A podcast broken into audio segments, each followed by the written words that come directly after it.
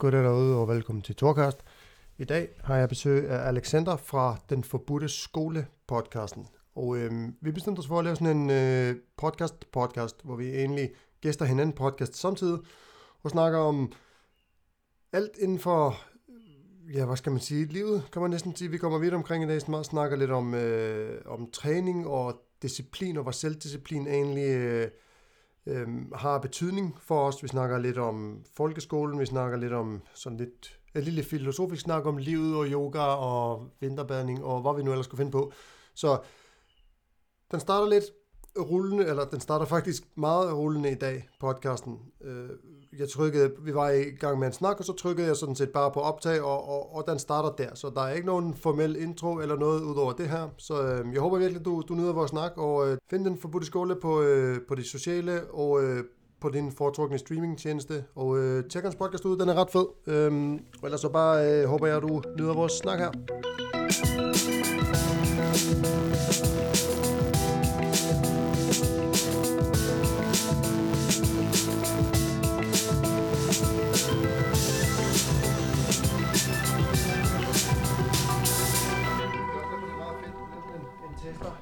Nu.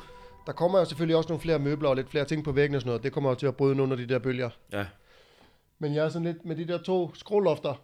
Jeg skal have sat noget på det ene, men det skal bare fungere på en eller anden måde. Ikke? Det skal bare være sådan noget, det skal være pænt, og det skal være sådan, at man tænker, okay, det her, det, det ser også godt ud, ikke? Jo.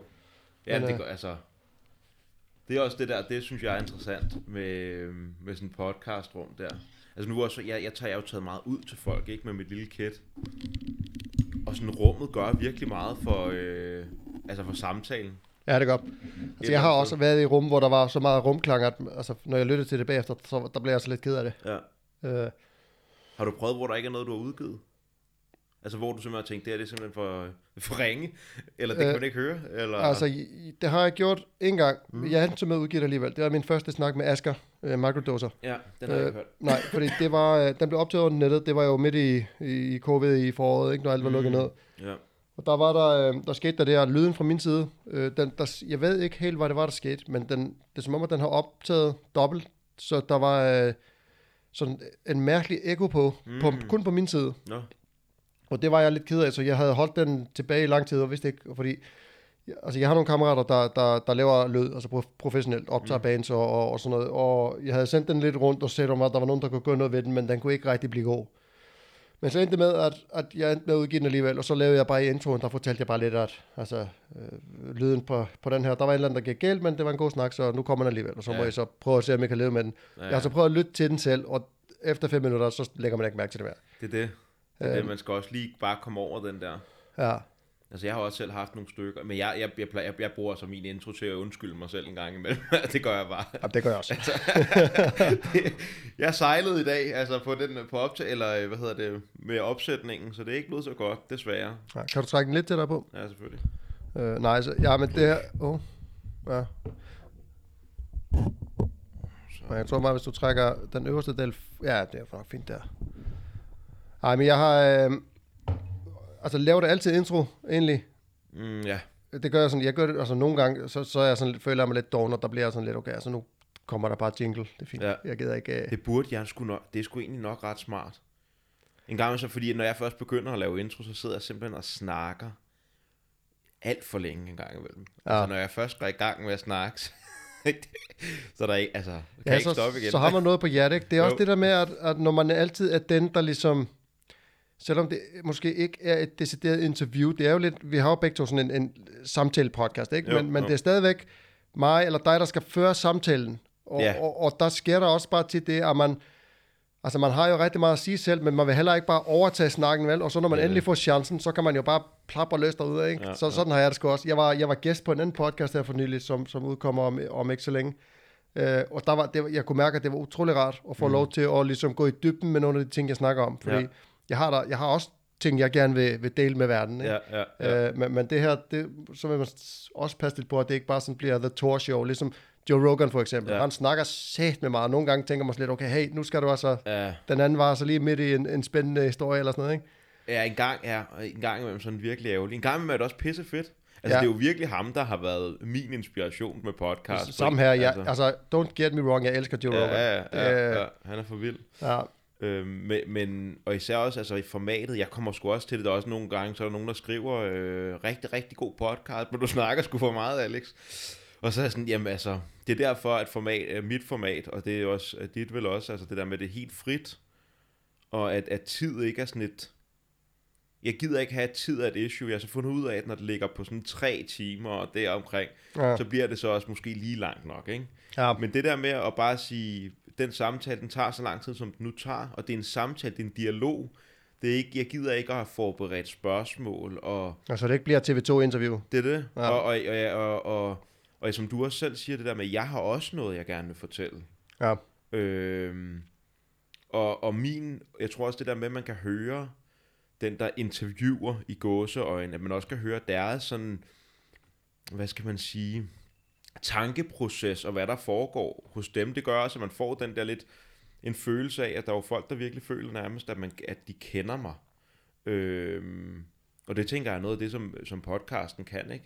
At man ligesom bliver for, det ved jeg ikke, lov til at kigge ind i et vindue og se, okay, hvad er det egentlig, for når man har fulgt med i lang tid, så kan du nærmest se, at der også er sket noget med ham, der interviewer, altså med mig, ikke? Ja, det er ligesom, ja. Når jeg hørte Joe Rogan. Jeg har hørt Rogan i siden femten, opdagede jeg podcast. Der fik jeg den første smartphone. Jeg var meget sendt på den. Mm, kan du... Og for satan, ja, jeg, jeg, men jeg var sådan lidt, jeg, jeg gad ikke det der show der. Jeg vidste bare, at det er sådan noget afhængighed, sådan noget, og det gider jeg ikke. Men, men så fik jeg ind og arbejdet, og så endte jeg så med at opdage podcast. Og, og Joe Rogan var jo den første, jeg hørte, og jeg hørte, og jeg gik jo som teknisk isolatør, og det var sådan lidt, for mig var det hurtigt til noget hjernedødt arbejde, fordi jeg havde det bare i hænderne. Jeg behøvede ikke tænke så meget over det, jeg gjorde. Jeg, det kørte bare. Jeg kunne bare montere, og det kørte bare derudad.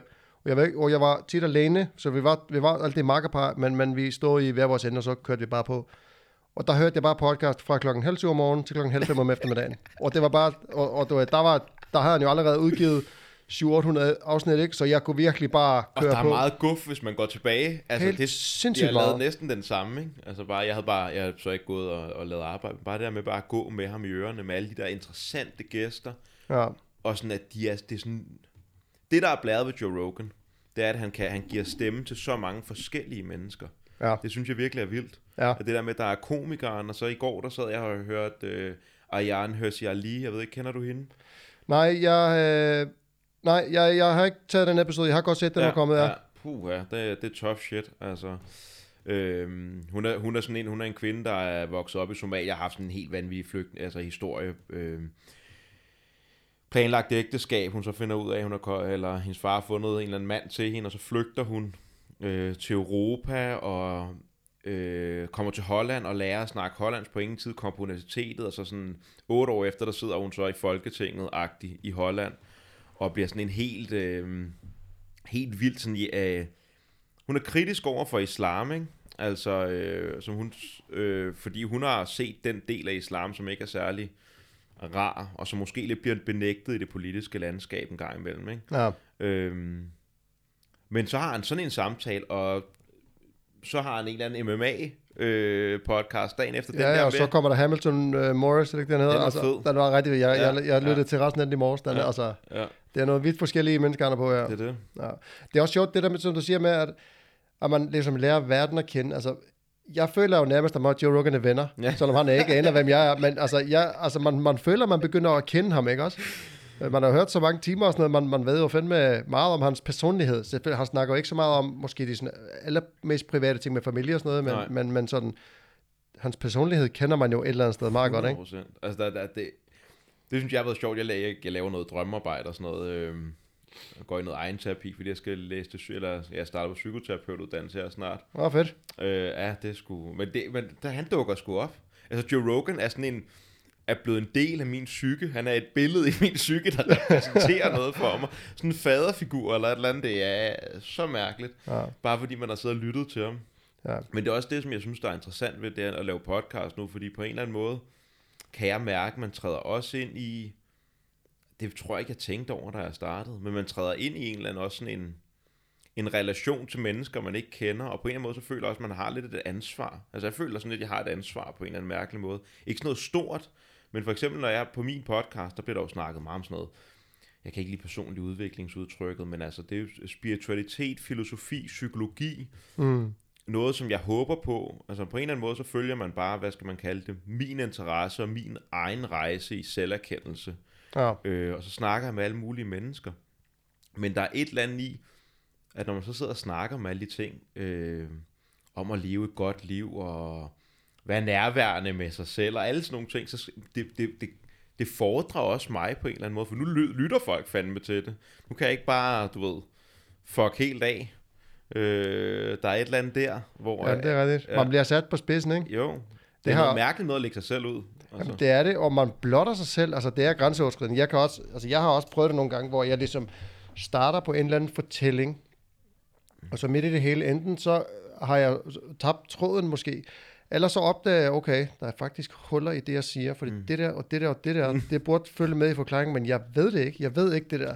Og der føler man sådan lidt, okay, fuck, der er ja. altså folk, der lytter med her, hvordan skal jeg komme ud af det her? Og ja. der siger jeg så også bare højt, okay, nu tabte jeg altså lidt tråden, det, ja. det, det er jo bare, hvad der sker, det kan alle jo prøve at være ude for, ikke? Men det er måske, det er måske er det her, altså medie, på en eller anden måde også et spotlight på en selv. Altså fordi jeg havde sådan en periode omkring jul, hvor det sådan gik op for mig, jeg ved jo ikke særlig meget. Altså det blev, det blev sådan en ting, hvor jeg begyndte at sige det. Jeg ved ikke, altså jeg, jeg ved ærligt ikke, hvad jeg snakker om lige nu. Øh, ikke sådan, at jeg overhovedet ikke ved noget, men når, hvis man begynder at blive presset på, hvad det er, man sidder og siger, så, øh, så ja, det er jo bare, det er jo også ens egen udforskning af idéer, og, og jeg tror, det er det, samtalen kan. Og den her dialog kan frem for et interview, fordi hvis... hvis vi nu bare havde et interview nu, så havde du eller mig eller en eller anden af os havde nok fundet på nogle spørgsmål. Og hvis du spørger mig om noget inden for, hvad skal man kalde det, min verden, så har jeg nok et eller andet svar, der bare kan blive kørt af, ikke? Ja. Men i en samtale, der kommer man sgu ud i territorier, man ikke sådan regnede med, man skulle udforske, for du er en anden, end hvem jeg plejer, altså... Men man har jo, kommer der lige pludselig en anden vinkel på det, ja, man skal sige, ikke? Ja, lige ja. præcis. Altså nu starter vi jo bare rullende, jeg trykker jo egentlig bare play, vi har jo ikke ja, ja. sagt noget eller gjort noget, altså... Og, og jeg har gået og tænkt sådan lidt på, hvordan vi skulle starte podcasten, fordi...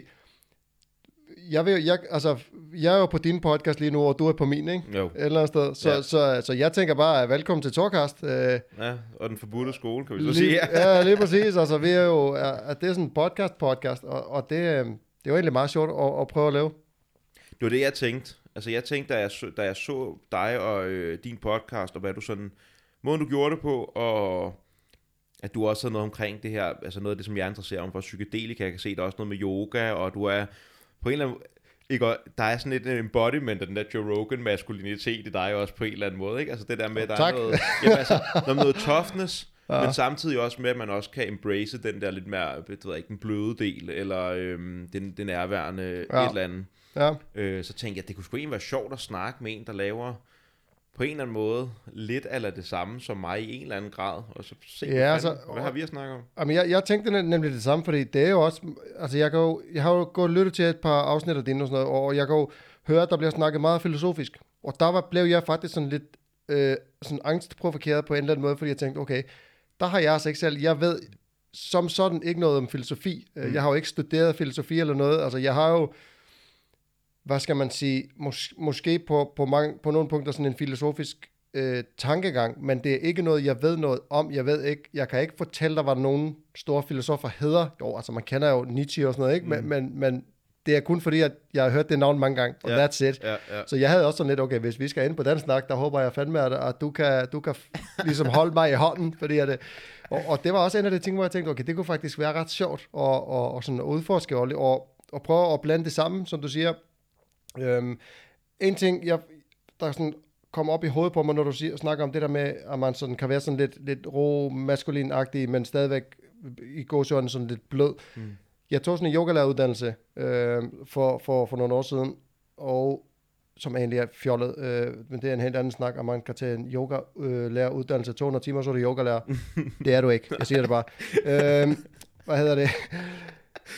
Der var der en, der hedder Amélie, som underviste, øh, sindssygt sød pige, øh, virkelig sådan ret menneske, sådan rigtig, mm. øh, ja, hun var rigtig, rigtig god, synes jeg. Øh, og hun havde sådan lidt mere den der, jeg har ikke lyst til at sige bløddel, men, men det var det jo et eller andet sted. Hun havde også åndedrættet, øh, åndedrætsundervisning og sådan noget, og mm. så lavede hun en afspænding på et tidspunkt for, for os, fordi vi skulle jo lære, hvordan man gør det og sådan noget.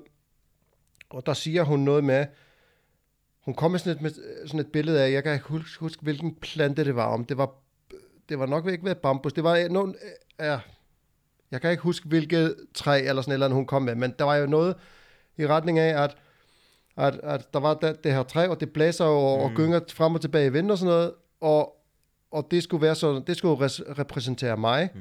Og det, at man kan være blød, mm. uden at være svag. Mm. Og den der sætning der, at være blød, uden at være svag, den tændte virkelig noget i mig. Fordi jeg ligner jo fandme en, jeg ved ikke hvad, med tatoveringer på fingrene, op og ned af armene, og store huller i ørerne og alt muligt, og har fået at vide rigtig mange gange, jeg ligner en rocker, ikke? Det er, altså, det har jeg, altså, der er folk, der har spurgt mig, på, når jeg har været, jeg var på en ny arbejdsplads på et tidspunkt, der kommer der en op til mig, er du A K enogfirs eller sådan noget, fordi du ligner fandme sådan en. Jeg tænkte bare, okay, er det virkelig det, jeg udstråler? øh, det men, tænkte jeg ikke. Nej, tak, det er jeg glad for, fordi at, øh, nej, men hvad hedder det, øh, og jeg har jo altid været i sådan en, hvad skal man sige, sådan lidt hård, maskulin verden. Jeg har også spillet metal, været mm. metaltrommeslager, hvor det hele er sådan lidt dystert, og der er meget, sådan lidt badass over det, ikke også? Selvom metalhoveder, det er verdens sødeste mennesker.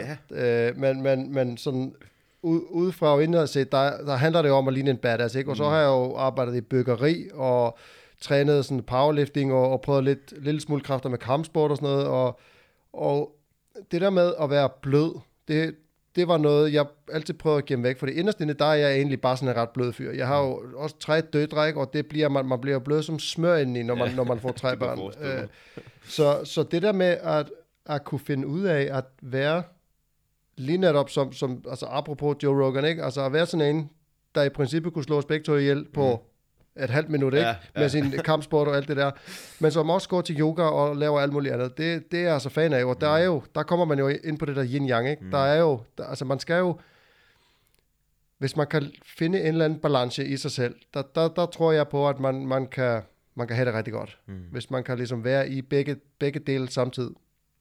Ja, jeg tror, det er, det er noget, som jeg også har snakket en del om på, på podcasten, men at, at, at vores sådan, hvad skal man kalde det, forståelse af, øh, af toughness, af hårdhed, den, er, den kommer også den, den, altså i den vestlige verden, den, den kommer også ikke sådan rigtig til gode. Fordi det der billede, som, som du kommer med med træet, der kan veje i vinden og alligevel stå stærkt, men som ikke... Og en eller anden grad af, at, at de eksterne omstændigheder også godt må give lov til, at vi kan bevæge os med dem. At vi skal kunne bevæge os med verden. Og hvis vi bare er hårde, stive, sådan ligesom en istap. Ja. Hvis der kommer modstand, eller et glas, hvis der kommer modstand på den, og den ikke kan give sig, ja, så. så knækker lortet. Ja, lige præcis. Øh, og det tror jeg, det, det ser man sgu relativt tit øh, rundt omkring. Bare at, at folk, de... Øh, man modulerer sig selv fast igennem sine tyverne, eller måske endda før det, på en eller anden selvforståelse, en eller anden forståelse af, hvad livet er, og hvad det skal handle om. Og så sætter man sig fast, og så er alt det, det, det, det, det kendte territorie, det er mig. Jeg kender mig selv, jeg kender mit liv. Mm. Og alt, hvad der står udenfor, det, det er skræmmende. Og det at være blød, det er jo også en eller anden en, en grad af, øh, det er ikke kun sådan noget sukkersødt, men det er også noget at kunne sige, jamen, at turglide de steder hen, hvor at, at der måske er noget ubehag. Noget af det, der skræmmer mig. For hvis man ikke gør det, og det synes jeg, man ser tit, ikke? Så lige pludselig er folk, de er du ved, halvtreds år gamle, været gift i femogtyve år, så lige pludselig sidder man som mand og kone og kigger på hinanden og tænker, hvem fanden er du? Og hvem fanden er jeg? Og, ja. og, og, og altså, fordi man har, man, har, man, har, man har formet, man har støbt sig selv i en eller anden form, som ikke kan indeholde det, som man egentlig er. Altså, du er an, mere end den der ting, som du troede, du skulle være som femogtyve-årig, da du blev færdig Øh, på uni, eller ja. øh, da du sad i dit tømmerjob, eller hvad, hvad det nu var. Hvis du, ikke, hvis du ikke giver dig selv lov til at være blød og modulerbar, jamen så stagnerer du jo. Altså, ja. så, så, så, så udfolder du ikke det potentiale, du har. Øhm, så det er den del af den der blødhed der, som jeg synes, der er, øh, er rigtig fed. Og det er ikke sådan en eller anden, det der med at skulle transformere og udvikle sig, det er jo ikke, igen, det er ikke noget, man gør med hård hånd. Det er ikke der, hvor den maskuline sådan, øh, for så knækker du sgu også dig selv. Hvis der er sådan en, at nu skal jeg fandme, hvis alt det kommer ud af, at, du ikke, at man ikke er god nok, og nu skal jeg altså bare blive en ordentlig tyr, det, det er en aggression over for en selv i en eller anden grad. Altså der er et eller andet i mere at være blød og mærke, og flyde ud, mærke, hvor livet trækker en hen, og lade sig glide med de ting. Ligesom, du har, prøv at, du har bygget et fucking podcaststudie. Altså, ja. altså det, det er jo, altså den der med, der er en eller anden, livet fortæller en, okay, du ved, der er, det er sgu fedt at lave podcast. går vi sgu ind i den. Nu møder vi den fandme. Nu bygger vi et podcaststudie. Ja, jamen jeg er også, det er min, min største øh, fordel og min største ulempe. Det er min evne til at gå all in i ting. Altså jeg, har, jeg, synes, jeg synes, livet er så spændende, og der er så mange spændende ting, og jeg kan ikke gøre noget på firs procent. Mm. Øh, og det er det samme med podcast. Altså jeg er bare sådan, okay, hvis jeg skal lave en podcast, så skal jeg også have et studio, ikke? Mm. Øhm, Og det er altså lige ved at være færdigt. Vi sidder jo i det nu. Det er jo første gang, jeg optager her. Så, og som jeg forklarede, inden vi gik i gang. Så, det, det er en ære. Ja, men altså, jeg synes, det er fedt, og du er den første, ja. For at være ærlig. Jeg synes, det er mega fedt. Og nu kom jo, fik jeg jo forkert gulv leveret. Jeg kommer så til at bruge det alligevel, men, men det skal lige ligge og akklimatisere i, i tre dage, før man må lægge det. Så, så derfor er det ikke alle møblerne herinde, men jeg, skulle, jeg er vældig tilfreds. Men, men ja, det der med at gå, at gå all in, altså... Jeg læste et citat her for et par dage siden, som også øh, sådan ramte mig på en eller anden måde, og, og der var det, det var noget med, at, at der er rigtig mange derude, der demoniserer folk, der går all in, altså mm. folk, der bliver sådan obsessed med noget, mm. folk, der virkelig slet ikke kan styre sig selv, og bare mm. går all in i noget, de, de synes er fedt, ikke? Mm. Øh, og, og det sluttede så med, at det reflekt, altså dem, der bliver, der ligesom, Ser, ser skidt på det, eller ned på det, eller hvad man skal sige, det, det er jo fordi, det reflekterer på dem, det reflekterer på det, de ikke har gang i. Mm. Øh, folk, der ikke tør leve livet, folk der, ikke, folk, der ikke tør gå ud i noget nyt, ligesom mm. du siger, det der med at være blød, at, at, at kaste sig ud noget. Jeg er jo på vej fra nu at være øh, håndværker, til at være sosu-assistent. Mm.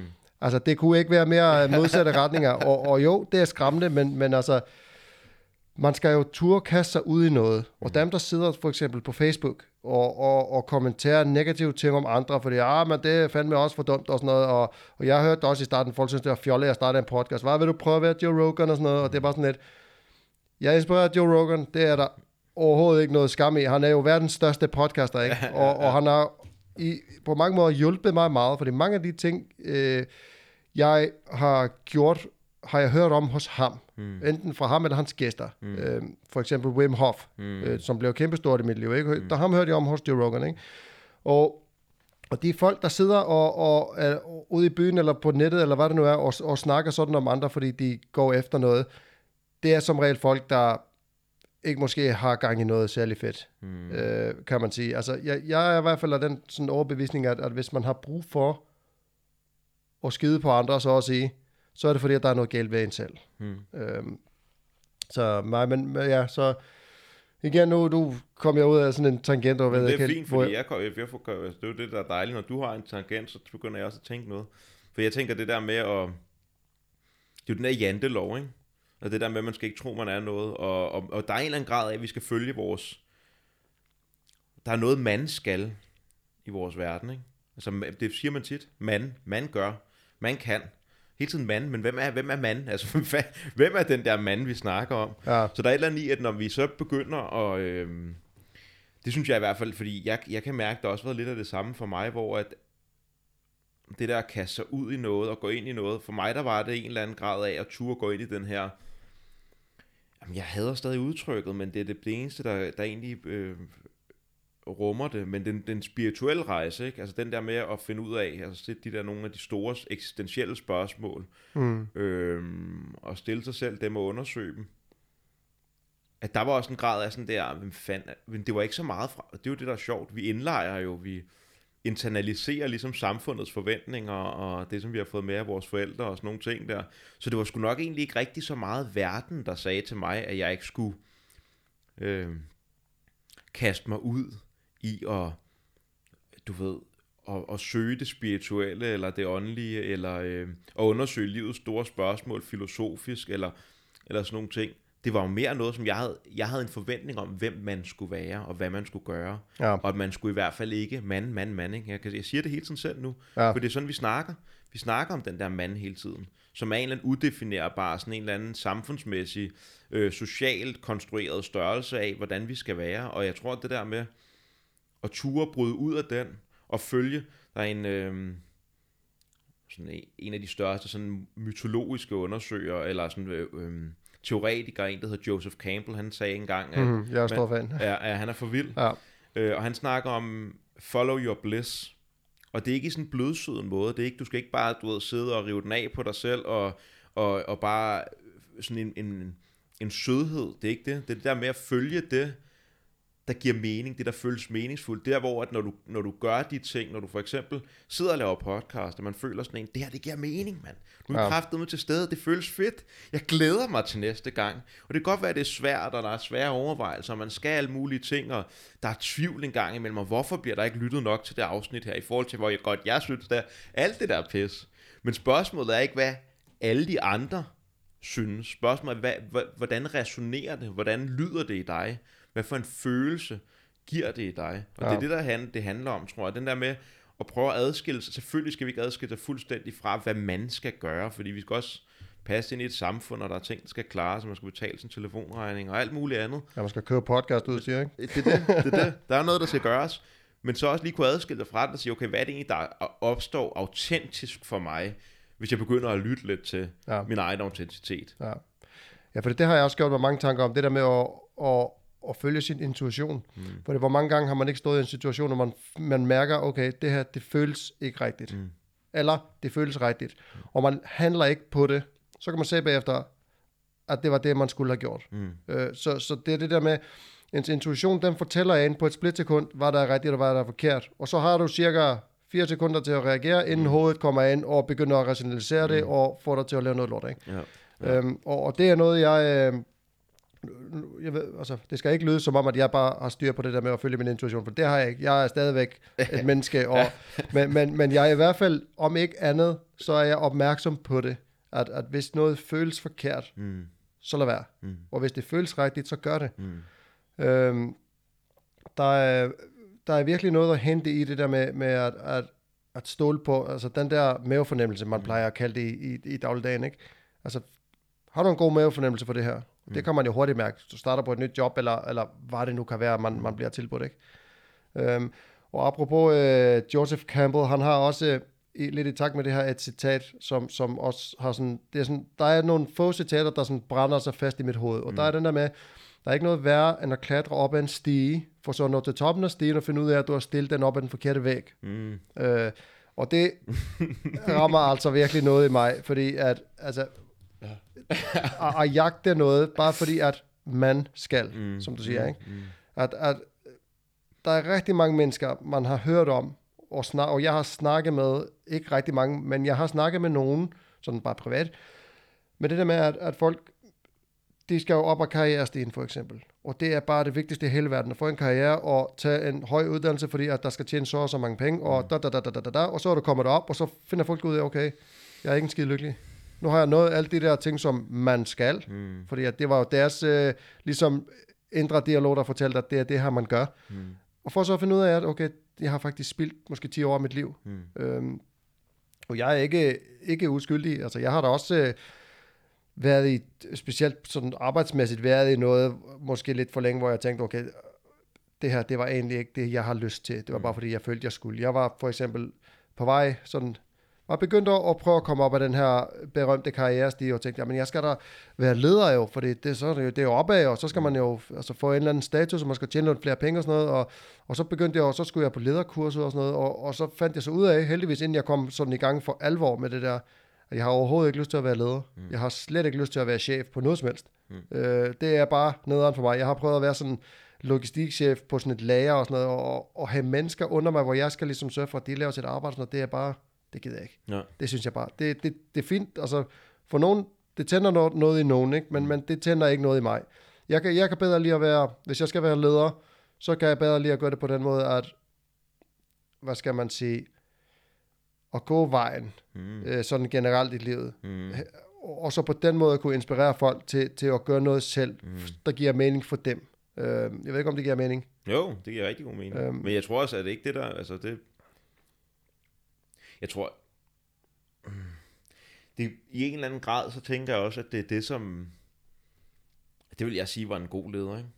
En god leder er den, der inspirerer dig til, at, og, og, og, og, at du bidrager med dig. Ja. Altså, hvis man har, hvis man har jeg, jeg har haft nogle af de der chefer der, hvor man, så ledere, chefer, hvor at, at der egentlig er totalt løse rammer, men at deres eksempel, det de sætter, det de gør, den struktur, de har opbygget i en virksomhed. Altså sådan et simpelt sted, som jeg arbejdede ude på en smørbrødsbutik ude på Papirøen, hvor at min, min chef, han bare var en... Øh, altså jeg røg alt for mange joints på det tidspunkt, ikke? Så det var så en ting, og det øh, hjalp han mig ikke rigtig med, mm. ikke at gøre mindre af, men han, men, han, men han lod mig gøre alle mulige andre ting. Altså han, han skabte en arbejdsplads, hvor at det var de ansattes rolle at udfylde, hvad skal man sige, arbejdet. Altså simpelthen, at, at der var en eller anden grad af frihed, af han viste bare, hvordan han var som, egentlig som menneske, som leder. Han gik selv vejen, og så når man var der, så var der en eller anden følelse af, at det her, det er sgu min bæks. Der er ikke ham der, der fortæller mig, hvordan jeg skal gøre det. Ja. Han giver mig muligheden for at være her og gøre det til min bæks i dag. Så alle mennesker, der arbejdede i den der smørbrødsbutik, de havde en eller anden følelse af, at altså, der blev lagt passion i at stå og lave det der fucking smørbrød. Det var helt mærkeligt. Man var stolt af at stå og lave laksemad med rygeårscreme og sådan noget mærkeligt noget. Hvor, hvad er det? Men det er, jo, det er jo netop et menneske, tænker jeg, der altså den der... Øh, Den der idé om, at en leder er en, der skal sidde og piske folk til at lave arbejdet, den er også lidt outdated. Tror jeg, i nogle brancher bliver man nødt til at have den, den tilgang, hvis der virkelig skal produceres noget.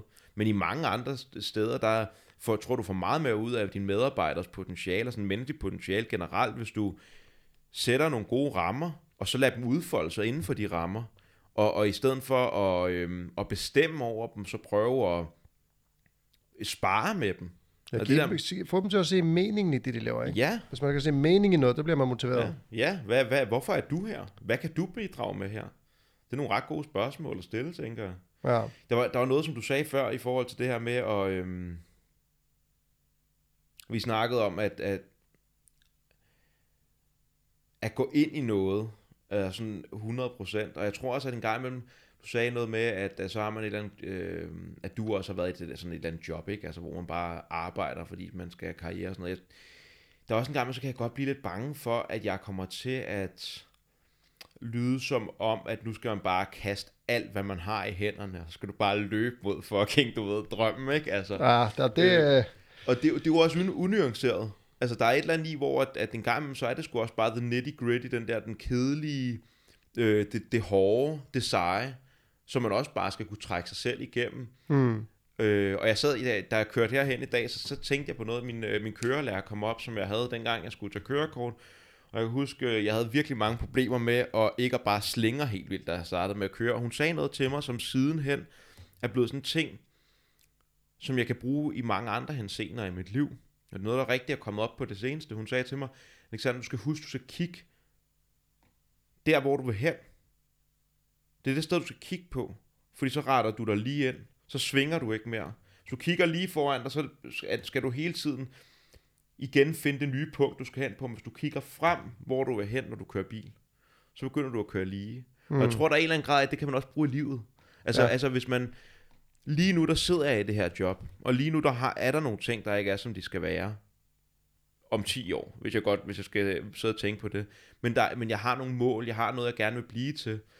Jeg er ret interesseret i det her med, i stedet for at kigge på min mål i livet som sådan en eller anden, øh, du ved, øh, et fucking trofæskab, jeg kan stille op, hvor der, du ved, med lønnen og med anerkendelsen og lederstillingen, så i stedet for at se, hvad kunne jeg godt tænke mig at være for en mand, altså ja. Hvad for en karakter kunne jeg godt tænke mig at være, og så læg det som et eller andet ideal, som det punkt, du kigger på, ligesom når man er ude og køre bil, hvor du kigger frem, og du er, du, i, i at det ligger ude i fremtiden, men du anerkender også, at lige nu er jeg her.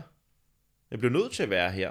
Ja. Og før jeg, kan, før, før jeg har en ærlig chance for at nå det mål ud i fremtiden, for at blive den mand, jeg gerne vil blive det, så bliver jeg nødt til at acceptere, lige nu der sidder jeg på det her stykke af vejen, og der bliver jeg nødt til at være hundrede procent, fordi at hvis jeg ikke er her, så, så kommer jeg sgu nok aldrig nogensinde rigtig derhen. Altså man må ligesom anerkende, hvor man er henne til at starte med. Ja. Det tror jeg er vigtigt. Ja. Øhm, fordi det er først der, man kan tage de ærlige skridt, for at komme ud af det der, hvis man føler, man lever i et eller andet helvede, eller man føler, man lever i en eller anden totalt sådan kedelig limbo-stadie. Det er måden at komme ud af det på, tror jeg. Ja, jamen det, det tror jeg, der er meget ret i. Og, og det der med, som jeg siger, altså, når jeg for eksempel snakker om, at jeg er gået all in på den her podcast, der betyder det jo ikke, at jeg har, har kastet mit job ud af vinduet og, og alt muligt andet, men, men jeg er gået, jeg vil sige, det du sagde der, det får mig sådan til at, til at vel formulere det på den måde, at jeg er gået all in, inden for de rammer, jeg kan. Mm. Fordi jeg har jo tre børn, og jeg har også et hus, og jeg er studerende, og min, det er min kone også. Vi har jo bestemt os for til sådan en voksen øh, elev øh, uddannelse. Mm. Og det koster jo noget, når, når man så oven i, oven i det hele skal bruge rigtig, rigtig mange uh, tusinder på at bygge, bygge sådan et studio her. Men, men, men det handler jo i en eller anden grad om at gøre det bedste, du har med de midler, du har. Øh, fordi at, at, at gå ja. all in på en podcast, det vil jo være at, at kaste alting, og så bygge det her, og så bare lave tre timers podcast om dagen, ikke? Mm. Øh, i en perfekt verden. Jeg lever ikke i en perfekt verden. Jeg lever i en verden, hvor jeg, ligesom du siger, der, skal, der er regninger, der skal betales. Mm. Mine børn skal have mad. Jeg skal også have tid og overskud til mine børn. Jeg skal også kunne guide dem igennem livet, ikke? Og det duer jo ikke, hvis jeg sidder her og snakker med dig ti timer om dagen, jo. Mm. Øh, du ved, så, så, så, så man kan jo gå all in på mange måder. Det vigtige er for mig, at Og, og det er jo bare sådan en personlig ting. Jeg siger ikke, at det her er det rigtige for alle, for det er det bestemt ikke. Vi er jo alle sammen forskellige, men for mig er det bare utrolig vigtigt at afprøve så mange ting, jeg kan, mm. som jeg synes er spændende. Mm. Fordi jeg gider ikke være sådan en, der ligger som firs-årig eller whatever, og jeg ved, og skal til at dø lige om lidt, og kigge tilbage og tænke, jeg ved, jeg ønsker, jeg havde prøvet det der, og det der, og mm. det der, og det der. Altså jeg ved, at de ting, der... der, der jeg ligesom har haft lyst til, og har kunnet, dem har jeg prøvet indtil videre. Så selvfølgelig er der mange ting, jeg gerne vil prøve, ikke? Men, mm. men, men at, at det er vigtigt for mig at, ja, at, at prøve de ting, at afprøve ting. Mm. Øh, og jeg er også sådan lidt søgende måske, og der kan man så gå ind i en hele lang snak om, ja, men hvorfor er du så, hvorfor kan du ikke bare være i noget og hvile dig selv og sådan noget? Og, og det er jo også en, en interessant, interessant snak øh, et eller andet sted, fordi for nogen falder det rigtig meget naturligt at bare være til stede endnu og være helt chill out og bare meget stille og rolig og ikke at travle med noget. Og så er der andre, der bare har et højt gear, hvis mm. man kan sige det sådan. Mm. Og, og jeg har fundet ud af, altså jeg har jo prøvet i mange år og, og, og mediteret meget og lavet rigtig meget yoga og, og lavet vinterbadning og laver alt muligt ligesom for at og, og lære det der med at, at være til stede og tilstedeværelse og sådan noget. Øhm, og når jeg sådan kigger tilbage, der har det egentlig været, øh, meget af det har jeg gjort, fordi at jeg har følt, at jeg, jeg skulle være sådan en, der bare var rigtig afslappet hele tiden, mm. og var sådan mega rolig og sådan noget, og, og, og nu kan jeg bare se, jeg er ikke rolig og afslappet, jeg er en intens person, altså, det er fedt, og, og det er også et eller andet sted helt fint. Ja, for pokker. Altså, jeg får, ud, jeg får sat mig udrettet meget. Selvfølgelig er der nogle gange, hvor man... Hvor, altså, og, og nu har jeg jo teknikker og måder at komme ned i gear på. Altså, jeg ligger hver dag med benene op ad væggen, øh, og så ligger jeg tyve til tredive minutter og bare trækker vejret. Mm. Tager et par runder Wim Hof, hvorefter jeg bare ligger og trækker vejret stille og roligt og mediterer. Og, og jeg går i øh, havet øh, flere gange om ugen, øh, når det er koldt nok. Mm. Øh, Nå, det er ikke koldt nok. Ja, så men, der er altså, den vinterbad, vi snakker med her. Ja, ja, ja. Det, skal, det, det bliver først gjort, når det er undertrækkere. øh, men hvad hedder det? Og det gør jeg, og, og igen, det er jo rigtig gode værktøjer til at, at træne mig selv. Også, også for at træne min, min stressrespons og sådan noget. Øh, for det, det var jeg heller ikke. At være højt gearet og ikke kunne relatere til sit stressniveau, det er ikke godt. Nej. Det, det, det kan jeg, der snakker jeg så af bitter erfaring. Mm. Jeg har jo gået ned med stress en gang, og, og det var jo noget, jeg slet ikke så komme, men når jeg kigger tilbage, der var det jo åbenløst, at jeg skulle have sat farten ned for lang tid siden, og det var så på grund af ting, jeg ikke selv kunne styre. Det var jo sådan udefra øh, ting, der, der pressede på, og jeg, jeg, det eneste, jeg ville kunne have gjort, kan jeg jo se nu, jeg kunne have trukket mig, men, men når, det er, når det handler om mennesker, man holder af og sådan noget, så, så Det, det er ikke altid så nemt. Nej, det, det er det. Meget nemt at sige, jamen du skal bare have gjort sådan og sådan. Ja, ja, det skulle man bare have gjort, ikke? Men det gør man ikke bare lige. Øhm, men, men jeg vil så... Øhm, altså... Et eller andet sted er man nødt til at holde fast i den man... man. Mm. det, nu, nu kommer jeg ikke til at høre andet. Nej, det er øh, fordi, mærkeligt. Du har sagt, det, der er. Det er mærkeligt. men altså, jeg er, okay, så, så vil jeg bare snakke om mig selv, fordi det, det andet bliver sådan lidt generelt. Jeg tror, det er, fordi man prøver at flytte fokus fra sig selv. Fordi nu, nu kan jeg mærke, at jeg, jeg, jeg blotter mig lidt, jeg åbner mig lidt her, jeg er lidt sårbar lige nu. Mm. Og der snakker man jo om mand, fordi at, det er jo ikke mig, jeg snakker om her. Nej, det er jo ham den anden. Ja, ja, ja, men ja.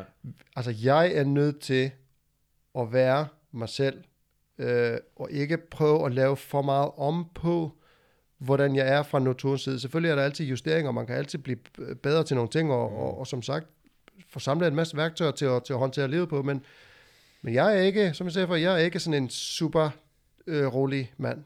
Mm. Jeg kan godt lide, at der skal ske noget. Og den nemmeste måde for mig at komme ind i flow states på, for eksempel, det er, når jeg spiller trommer. Mm. Eller hvis jeg går her, og jeg skal banke nogle, øh, nogle, nogle brædder på væggen, og, og, og lave alt muligt, og lægge taget på, på det her sted. Altså, det er der, jeg ligesom føler mig virkelig til stede i noget. Ja. Det gør ja. jeg ikke, når jeg sidder og mediterer. Nej. Det er fucking hårdt at meditere. Altså, ja. det, det fungerer ikke for mig. Det der, den der no-mind-meditation, glem det. Ja. Altså, jeg skal have noget at fokusere på. Jeg kan ikke øh, sidde og tænke ingenting. Nej. Der er tusind tanker, men, men jeg har lært at forholde mig til dem, og lade dem komme, og, og, og slippe dem igen. Øh, så, ja. Jeg tror, øh, jeg, jeg, jeg kommer til at tænke på en masse ting, når du siger det der. Altså det første, der tænker jeg, øh, det der med at være nærværende med sig selv, eller være nærværende med sit liv, og være mindful. Jeg tror, det er for mig, der er det, er der, er der, er der også, jeg håber, at der kan komme sådan lidt mere en forståelse af, at det, der er noget misforstået i, at så skal man bare ikke gøre noget, så skal man være helt chill og rolig. Øh, det er sådan lidt af en billede, vi har på. Ja, ja, hvad, det der fredfyldte meditationsbillede, ja, man ser på nettet. Ikke? Og det eller er også sådan dejligt, og det er fint, og det har sin plads, men jeg tror, der er et eller andet, den rigtige nærvær med en selv er, når man begynder at være autentisk for, hvad der kommer op. Du har krudt i røven, der må godt ske noget.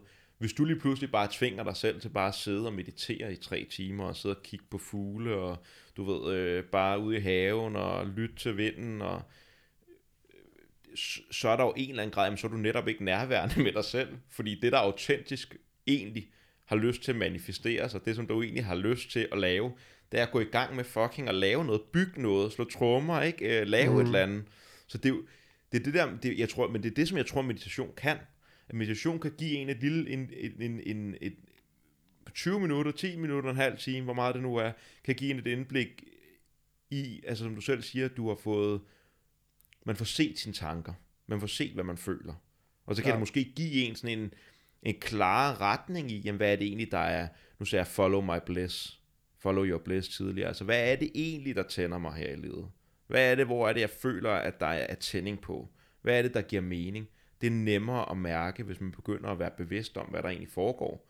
Og fordi der også, der er en eller anden grad af, øh, jeg hørte et eller andet radioprogram. Ui. Så er gæster. Jeg skal bare lade tage et billede for os, så jeg har sådan et thumbnail. Sådan. Fedt. Tak. Tak for det. øhm, hvor var det, jeg kom fra? Ja, så der er et eller andet i, at, at for du ser også der med, at man kan mærke mavefornemmelse og intuition. Jeg tror fandme, at øh, altså jeg kan selv mærke, hvor meget bedre jeg er blevet til at mærke min intuition. Det er noget, man kan træne.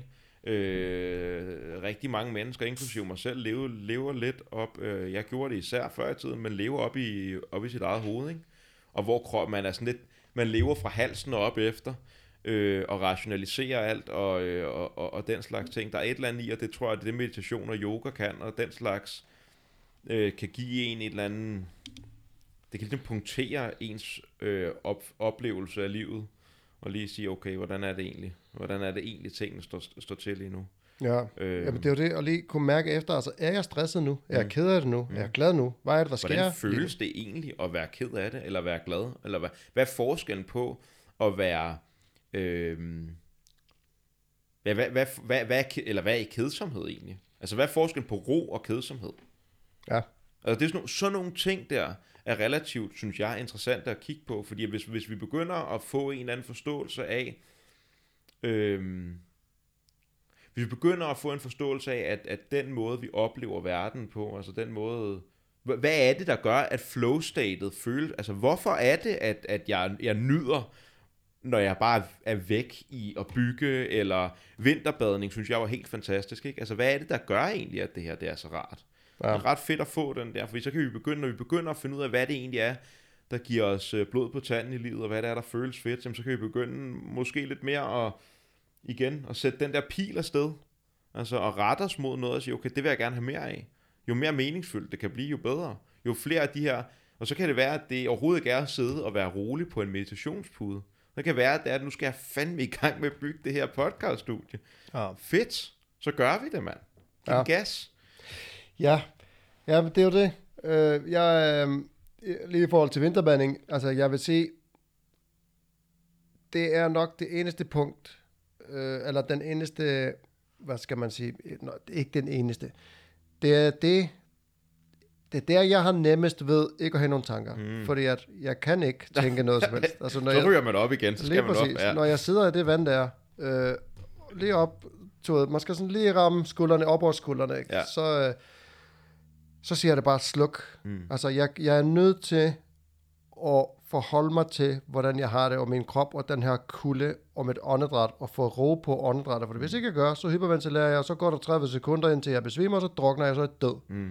Det er sådan rimelig simpelt. Og, ja, ja. og kroppen ved jo godt, den er ved at dø. Ja, ja. Så øhm, hvad fanden laver du hernede, man? Kom der op med dig. Lige præcis. Så hvis jeg skal kunne sidde der i to, tre, fire minutter, eller hvad det nu er, øh, og dagsformen tillader, så skal jeg forholde mig til, hvad der sker lige her og nu. Ja. Øh, og der siger det bare sluk op i hovedet. Mm. Der er ikke noget om børn, eller en kone, eller job, eller noget som helst. Det forsvinder bare. Mm. Øhm, og det kan jeg endelig godt lide. Jeg kan godt lide den kropslige del af det, men, men for mig er det først og fremmest mental træning. Mm. Øhm, også fordi, ligesom i går, vi var i går morges, en halv ni, og vandet er jo, selvom der ikke er is på mere, så er det stadig det er to grader. Og det blæste i går, og der mm. var bølger i vandet. Og når der er bølger i vandet, så er det virkelig, virkelig hårdt at sidde mm. i det vand der, fordi det... Det bryder jo den der lille mikroskopiske, øh, det der, altså, det er så lidt sjovt at, at forklare, men, men når du sidder, sidder i vand, der er helt stille, og det er koldt, vandet, så når din krop og varme sådan et mikroskopisk lag vand op rundt om hele din krop. Så hvis, der er, hvis vandet er helt stille, så er det faktisk ikke super koldt som sådan. Lige så snart der er lidt bølger, og den der overflade bliver brudt hele tiden, så er det lige pludselig rigtig koldt hele tiden. Og når man står på bakken, når man kan bare se, at du ved, der er bølger i vandet, og det blæser, og man, man fryser jo allerede, inden man begynder at tage tøjet af, ikke også? Og kunne overbevise sig selv om, okay, altså, nu, jeg gør det her. Og alt ind i en siger bare, gå nu bare hjem, du kan bare gøre det i morgen, ikke? Yeah. Du, du, du behøver ikke gå i dag, ah, du er også lidt, ah, du har måske også lige ved at blive forkølet, eller sådan et eller andet mm. bullshit øh, excuses, ikke? Altså, at kunne stå der, og så begynde at pille tøjet af, og bare trække vejret, og så står man lige pludselig i underbukserne, og så... ned ad trappen, så står man lige tre dybe vejrtrækninger. Og så er stedet ned. Og det er koldt, og det er ubehageligt. Og så vender jeg mig om og sætter mig på den trappe der. Ja. Og kigger ud over fjorden. Og der er lige ti til femten sekunder, hvor jeg tænker, jeg kommer ikke til at kunne holde det ud i dag. Jeg kan ikke det her. Det kan jeg ikke. Mm. Men fordi jeg har gjort det før, så er det som om, at kroppen tager bare over og beroliger sig selv, og mit hoved kommer ned i gear, og så lige pludselig så sidder jeg helt afslappet. Mm. Selvom det bølger i vandet, og det er koldt, og jeg kan godt mærke, det er koldt. Det er ikke fordi, at man lige pludselig ikke kan mærke det. Jeg kan godt mærke, det er rigtig koldt. Mm. Men når man forholder sig til det, og er opmærksom på det, og hviler i det, der er det faktisk ikke så hårdt, øh, som det var, hvis man bare sidder dernede, og spænder op i alle musklerne, nu, mm. og så hopper man op igen, og så ja. har man ikke rigtig haft oplevelsen alligevel. Nej, øh, nej, det er det. Og det der med at forholde sig til det, og have oplevelsen af, hvad det, der sker i min krop, hvordan føles det her? Øh, jeg, jeg, har, jeg har sådan lidt, jeg bliver sådan lidt ked af det. Jeg synes, det er synd for dem, der går vinterbader, der aldrig har oplevet andet, end at gå ned og op igen. Mm. det, vi har også haft fat i nogen dernede, sådan, der har været alene dernede, og så har vi sådan, hey, prøv lige at, for det folk spørger jo altid, hvor, hvor længe sidder I egentlig i, og sådan noget, og, mm. fordi vi sidder to, tre, fire minutter. Nogle af dem, jeg bader med, de sidder så fem, seks minutter. Øh, det kan jeg så ikke præstere sådan, det kan jeg på en god dag, men, men ikke særlig tit. Nej, øh, og det er jo heller ikke... Ja, ja men, men jeg har også meget den tilgang, det er dagsformen, der bestemmer. Nogle mm. gange kæmper jeg med et minut, nogle gange kan jeg sidde tre uden problemer. Mm. Det er, hvordan jeg har det, hvor godt jeg har sovet og sådan noget. Og så skal man også tænke på, at det er jo ikke en præstationssport, og Nej. Det er ikke en konkurrence. Det er meget vigtigt for mig at sige, og, og, og, og have det i hovedet, fordi jeg skal jo præstere alle mulige steder i livet, på arbejde og, og alle mulige steder, ikke? Og jeg er træt af at skulle præstere. Jeg kan mm. godt lide at kunne, kunne lave noget, jeg synes er fedt, og jeg skal præstere for nogen. Mm. Det er også derfor, jeg elsker yoga. Fordi at for mig er yoga ikke en præstationssport. Det er det for rigtig mange. Øh, der er rigtig mange, der, der, der dyrker det og underviser i det, hvor man sådan føler, at det handler egentlig mest om, at de kan vise, hvor vilde stillinger de kan lave, i stedet for, at de for, så holder sig til sin krop. Mm. Øhm, det har jeg svært ved at forholde mig til, men, men det er igen en, en anden... Øh, frustreret snak. øh, men, men nej, så, så det der med at, ja, og, så, og det jeg var ved at sige var, at, at så har vi så mødt nogen dernede, øh, som har spurgt ind til det, hvor, hvor, altså hvordan vi kunne holde det ud og sidde så længe i og sådan noget, og, og der har vi så forklaret, øh, mig og min marker Dennis, og, men forklare om det her med åndedrættet, bare fokusere på at puste ud, og få ro på åndedrættet, og så, så har folk så prøvet det, det har vi prøvet to-tre gange, hvor, hvor folk ligesom har gået i, og så kommer man til, at de prøver, og så begynder vi at snakke til dem, sådan her, pust ud, mm. og så langsomt og roligt, og så kommer der lidt mere ro på, og så kan man mærke, der går de der tyve sekunder, så kommer der lige pludselig ro på, det sker mm. der for mere eller mindre alle, yeah. Og så siger man lidt, du ved, slap lige af i skuldrene. Der kan man bare se, at skuldrene de sænker sig med ti centimeter. Uh. Og der var en så den anden dag, en, en mand i, jeg ved ikke, fyrrerne eller sådan noget, så kommer han op, også op, og han siger, altså, jeg har gjort det her i tre år, og det her har jeg aldrig prøvet før. Det her bliver moden frem. Mm. Han, han var, det var virkelig en stor sådan åbenbaring for ham. Der bliver jeg altså rigtig glad. Yeah. Der tænker man, okay, altså, nu har man gjort noget godt, ikke? Og det der, det, jeg tror, det er meget mere godt, end hvad man lige kan, sådan lige kan forestille sig. Altså, jeg, jeg, jeg er sådan lidt imponeret af. Noget af det, der fascinerer mig med vinterbadning, jeg er også fuldstændig hooked på det, ikke? Altså, jeg synes, det er det vildeste. Og det er jo, man tager jo og putter sig selv i en kontrolleret stresssituation. Altså, altså virkelig fuld på ubehag. Ja, altså, kroppen, kroppen ved den at være død, ikke? Det, det. det er max stress. Det er det. Og, og kunne finde, det er jo det der med at kunne finde orkanens øje og sætte sig der ja. øh, i vandet. Det synes jeg er interessant. Også fordi der er en eller anden grad af, at, at den der med, at man tænder sig op og begynder at hyperventilere ved væk fra situationen øh, igen, så er man ikke nærværende. Og så kan man, og jeg tror, at det her det kan overføres til så mange ting i vores liv, ikke? Altså det, det, det er jo lige præcis det, der sker, når der bliver rødt for tredje gang i streg, når vi kører bil. Mm. Og man sidder og tænder op, og hvad fanden, og jeg skal nå noget, og bla bla bla. Hvad, altså, det er jo rødt. Hvad fanden vil, hvad fanden vil du gøre ved det? Eller en stresssituation på arbejdet, hvis man, hvis man t- i vandet, der kan du træne og finde ro. Det, det, det er lige før, at du kan gøre stressresponsen til sådan en bevidsthedsklokke, der siger, ding! Prøv en gang lige at mærke efter her. Prøv en gang lige at være til stede her. Ja. Det, der, er, der er knald på nu, der er smæk på. Kan ja. du klare det? Kan du holde det ud? Ja. Øh, og finde ro i en presset situation. Ja, og det er fucking powerful, mand. Altså det, jeg, jeg, jeg har sådan en, øh, en, jeg har haft på min podcast et par gange, øh, en psykoterapeut, jeg har brugt, der hedder Carla, som er sådan lidt en, ja, hvad fanden er han? Han er lidt en type, ikke? Altså det, øh, han er vild, øh, og han, han lagde en, en video op, sådan jeg tror det var i januar måned, hvor han altså er i vandet i tolv minutter, ikke? Ja. Øh, og hvor, hvor, hvor måden han er det på, det, for, for sådan, hvis, man er, hvis man har sådan et eller andet billede på, at øh, han står bare og synger mantra, så man kan tænke, hold kæft, det er noget mærkeligt noget, hvor, han bare, hvor er det vattet? Hvor mm-hmm. er det vattet, han bare står der og synger sin mantra? Ja, ja, prøv en gang at tage tolv minutter i det kolde vand, mand, mens det blæser. Ah, held og lykke. Ja, held og lykke. Så der er et eller andet i den der med at, at virkelig at bare kunne finde ro. Lige meget hvordan fanden du skal finde ro, om det med vejrtrækken eller hvad der. Jeg tror fandme, det er en god ting. Og jeg tror, at det er det, som jeg synes, at jeg synes, at, at vinterbadning kan. Altså det er virkelig at putte sig selv i en kontrolleret stresssituation. Og ja. se, hvordan fanden, hvordan klarer du den i dag, i dag Alex? Altså, øh... ja. Og det kommer jo også til at smitte ud i livet, ikke? Jo, den det, gør der, det. det altså, gør det. Det hjælper. Altså hvis du har været i det der fucking kolde vand, så konflikten med ens partner, eller en kammerat, eller det røde lys, når man kører bil, mm. det, det pisser bare ikke en af på samme måde bagefter. Altså, det kan det næsten ikke, fordi ja. jeg har lige været i det der kolde vand. Jeg var, altså, kroppen troede, jeg skulle dø. Ja, men det husker jeg også ind på det der med at, at lige bare trække vejret. Ja. Og, og der er jo, igen, der er så mange værktøjer derude, og der er så mange, øh, hvad skal man sige, der er mange gode one-lighters, ikke? Der er mange fede insp- sådan inspirational quotes på, på nettet, på Facebook, og, alt muligt, og, og det er jo meget nemt at sige, at, at ligesom mange gør, jamen du skal bare gøre sådan og sådan, og så bliver det helt godt. Du skal mm. bare være i, du ved, finde roen og, og trække vejret og sådan noget, men man er nødt til at træne det på en eller anden måde. Du kan jo ikke bare sige til folk, jamen bare træk vejret dybt tre gange, og så bliver alt godt. Jamen okay, så gør jeg bare det. Altså, ja, lige præcis. Bare være, bare, bare, bare være til stede. Ja, okay, ja. det gør jeg bare. altså, hvad betyder det? Ja, så, ja. så, så, så at have måder og, og, og, hvad hedder det, kunne træne de her ting på, det er også super vigtigt. Og, og man kan så vælge vinterbadning, man kan også bare vælge yoga, mm. en eller anden form for yoga, og, og, og sidde i, øh, lad os bare sige, kriger to, Mm. eller du sidder så ikke i den, man står, men ja, ja. Altså, stå i den i tre minutter, mm. se hvor, hvor, hvor der begynder at ske med dine skuldre, det begynder at syre til, og lårene måske også lidt og sådan noget, og der igen, det er lidt det samme, det er en presset situation, hvor du bare nødt, det eneste du kan gøre, træk vejret, stille og roligt. Jeg er helt vild med det der perspektiv, altså jeg, jeg elsker, det var også noget, det, jeg, jeg, jeg har tænkt mig, jeg, jeg styrketræner meget, eller gjorde inden corona, ikke? Øh, det har jeg gjort i mange år, øh, og, og, og jeg, jeg har gået rundt sådan lidt og observeret, hvad det egentlig er, det gør. Og for mig, altså jeg ser sgu lidt der styrketræning som yoga. Fordi det er en måde igennem den der smerte. Altså du bliver nødt til at finde et eller andet sted at ro i smerten, når du står med, det ved jeg ikke, et eller andet et hundrede og halvfjerds kilo på ryggen og skal squat.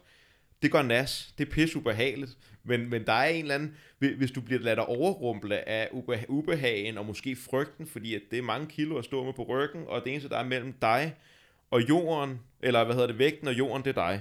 Så ja.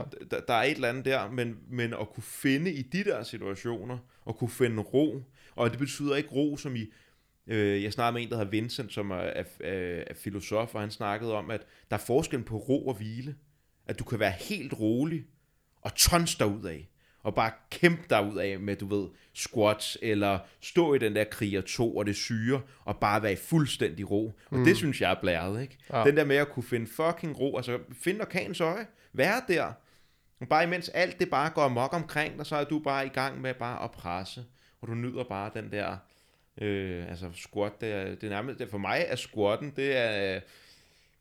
En, en småreligiøs øvelse. Altså jeg synes virkelig jeg har haft nogle store øjeblikke i den øvelse. Altså virkelig kommet ind til sådan en eller anden fucking yes mand. Ja. øh, Samtidig med at der er total ro på. Ja. Det synes jeg er fedt.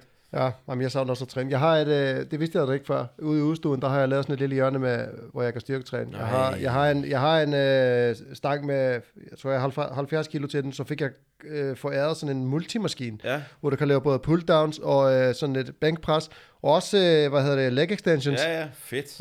Øh, og så har jeg, øh, hvad hedder det, jeg ved mig en romaskine, bare ja. Sådan en gammeldags en, men, men så jeg kan godt lave det. Jeg laver ikke super meget, vil jeg sige, fordi at... Øh, Eller, altså jeg træner, men det er jo ikke kilo nok. Så altså, kan man sige, ligesom den der bænkpres i den maskine der, det er jo tres kilo eller sådan noget, ikke? Så jeg kører bare med rigtig, rigtig mange reps. Ja, ja. fyrre reps eller sådan noget, ikke? Ja, ja. Øh, men, men jeg savner det sgu også meget. Jeg kan så ikke, øh, altså jeg har jo, jeg har trænet powerlifting også for nogle år siden, øh, og havde det for øje at skulle stille op. Øh, og jeg havde faktisk, det var sådan et newcomers stævne inde i, jeg kan huske, hvad fanden det hedder, det der gym, det er inde i Albertslund eller Glostrup eller sådan noget. Øhm, men det er også lige meget. Der, der har jeg så tænkt mig at stille op, og, og, og inden jeg nåede det, der fik jeg så en diskus prolaps, mm. øh, og, og har så fået to øh, siden, og har noget, der hedder rygsøjlegægt, der har jeg fundet ud af. Så, oh, så alt, hvad der hedder tung træning for mig, det er bare slut. Jeg kan bænke tungt stadigvæk, fordi det går ikke så meget på ryggen, men, men tung dødløft og tung squats, det kan jeg ikke. Og jeg nåede aldrig at maxe. Det ærger mig lidt, fordi ja. Dødløft, der kørte jeg med et hundrede og femoghalvfjerds i fem gange fem. Mm. Øhm, og så det var min plan at starte på et hundrede og femoghalvfems, og så går over, jeg, du kan bare gætte, og jeg kunne måske have løftet så og så meget, men jeg er hundrede på, jeg vil gøre, altså hvis man kan fem gange fem med et hundrede og femoghalvfjerds, jeg ville have kunne dødløfte over to hundrede, ikke? Ja, jo, jo. Øhm, og åh, det var altså, det var lidt... Det er noget, du aldrig har prøvet? Nej, Ej, fordi der, jeg fik jo en diskus, og jeg havde så mange øh, ischiasmerter, så altså, jeg, ah. jeg, jeg kunne ikke gå, jeg kunne ingenting, det ah. var virkelig, ja, det var også virkelig slemt. Ja. Øhm, det savner jeg meget, så nu er det sådan lidt mere... Jeg træner hårdt, men ikke så tungt, som jeg har gjort. Nej.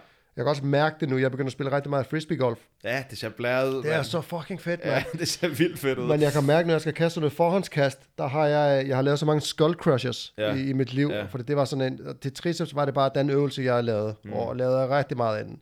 Og kørte meget sådan noget ti gange ti, sådan noget German volume training. Åh. Oh.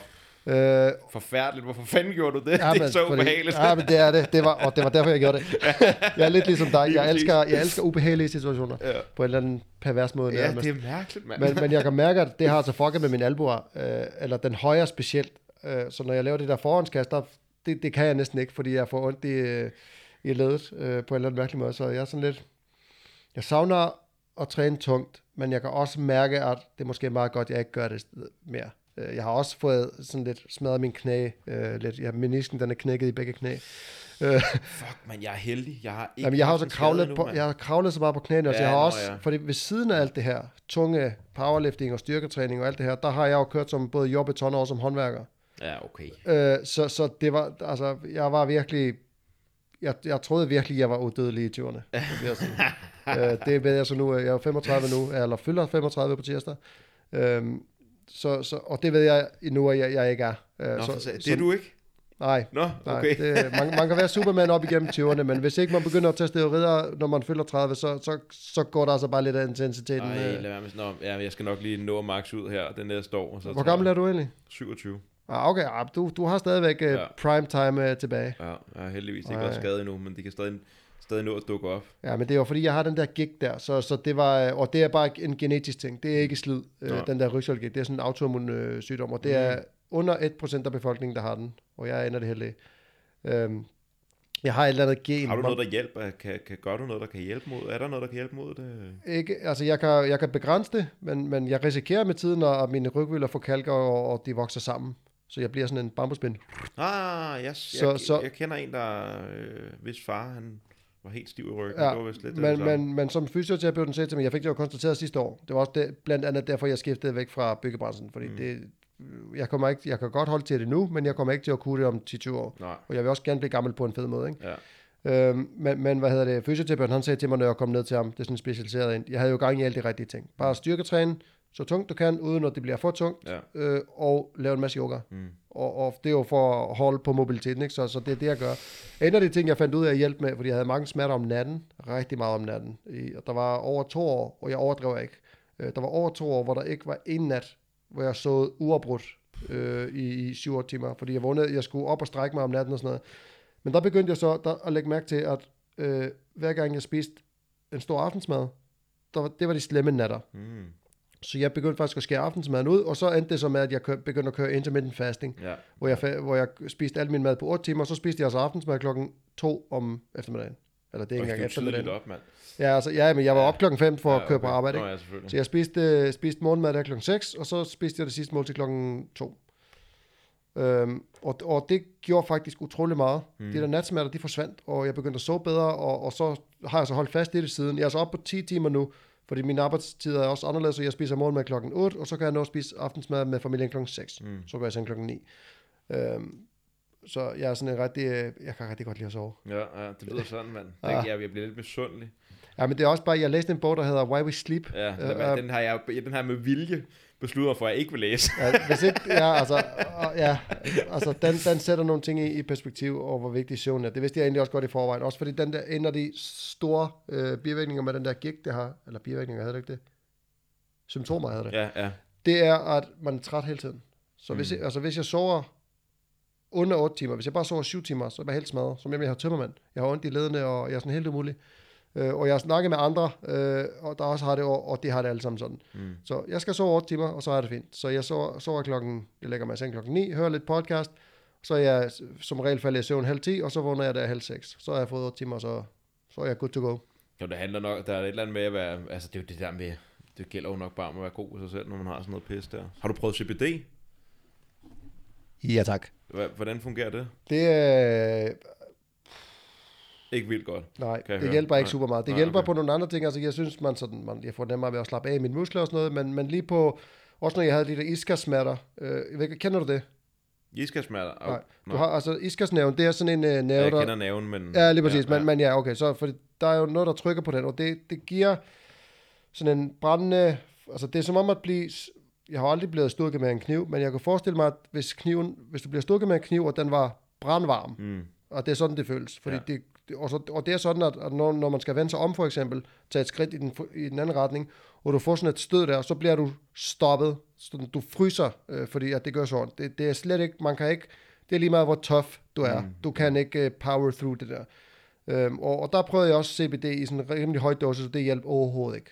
Øhm, men, men det gjorde så, at, at jeg havde nemt med at slappe af og sådan noget, det var dejligt. Men, men lige på det der, der, der hjalp det ikke øh, super meget. Jeg synes bare, det, det, det, jeg synes bare, det er tit der, hvor, eller måske ikke lige med, med iskasseproblematikker, men i forhold til det med gigt, det er jo tit der med de autoimmune øh, sygdomme, at, øh, at det bliver nævnt ofte C B D. Altså... Det kan også øhm. godt være, at det hjælper i et eller andet omfang, men det er også svært, fordi jeg har gang i så mange andre ting, så, så nogle gange er det også svært at finde ud af, hvad det er, der hjælper. Ja, det er øh, rigtigt. Fordi jeg, når jeg kørte C B D, der, der fastede jeg også, mm. øh, og, og så selvfølgelig mærker man jo en effekt, øh, mm. og, og det hele hjælper jo nok. Jeg, altså, jeg, jeg er lige blevet færdig, jeg købte noget C B D fra Endoka her for nylig, ja. øhm, bare for at prøve det mærke, øh, og, og det øh, sådan... Jeg, jeg synes, det er svært at mærke, om det virker, eller om det ikke virker. Mm, ja, øh, det, er, det er ja, også min... Øh... Ja, men jeg vil rigtig, rigtig gerne tro på, det virker, fordi ja. altså, jeg, synes, det er, jeg synes, det er en fed måde at gøre det på, også fordi jeg vil ikke spise piller, jeg spiser ikke øh, smertestillende og sådan nej, noget. Nej. Det skal jeg kun i sådan yderste nødstilfælde, ikke? Ja. Men... Øh... Enig, altså hvis det kan... Når det kan fungere... Jeg, jeg kender en del, der har rigtig meget succes med C B D. Jeg har selv brugt det meget, men... Det, jeg bruger det sgu ikke rigtig mere, må nok indrømme. Men jeg får til gengæld også noget grønt på andre måder, så, øh, så det kan være det derfor, at jeg ikke, øh, altså, øh, ja, ja. Så, så det ved jeg ikke. Øh, men jeg synes, der er et eller andet over det der med, jeg synes, det er rigtigt, det der med, at man prøver alle mulige ting. Jeg kender den godt selv, ikke? Så laver man sådan en cocktail af alt muligt, så intermittent fasting. Jeg prøvede også på et tidspunkt at køre, øh, hvad er det nu, det hedder? øh, keto-diæt, ja, og C B D og alt muligt andet, så tænker jeg, hold kæft, men hvad er det egentlig, der virker her? Jeg ved ikke rigtig lige, hvad det egentlig er, der virker. Jeg vil sige, det der keto der, det var fandme interessant. Ja, det har øh, jeg faktisk tænkt på i lang tid at prøve. Ja, det er en... Øh, Det, det, vil jeg, det, vil jeg det, kunne fejl, det er der rigtig mange, der siger, hjælper med autoimmun. Det er det derfor, jeg overvejer det. Ja. Måske for dem, der lytter, hvad er keto? Keto, jamen det er egentlig basically, at du ikke får nogen kulhydrater. Så øh, at normalt så bruger vi øh, glukose til at fuele vores krop, ikke? Altså mm. det er ligesom benzin. Øhm, og og så her, der skærer du faktisk bare kulhydraterne fra. Altså jeg kan ikke helt huske, hvor, at du kan måske godt spise tredive gram om dagen, eller der, men det er meget, meget lidt kulhydrat, ja. Du får. Og så i starten, der vil man opleve, at man nok kommer hen og får... Altså, jeg, jeg var sådan syg i en uge. Altså keto-flu. Ja, jeg var syg i en uge. Ja. Midt om sommeren, hvor jeg bare sådan havde det dårligt. Og så presser man igennem den, og så når man et eller andet punkt, hvor at kroppen begynder at... Øh, altså, jeg er ikke læge, og jeg har ikke styr på alt det her, men det, det er basically... Den kommer ind i det, der hedder ketosis. Ja, du går i ketosis, sådan så at det, din krop begynder at lave som energi, udvinde fra fedt, det er ketogener.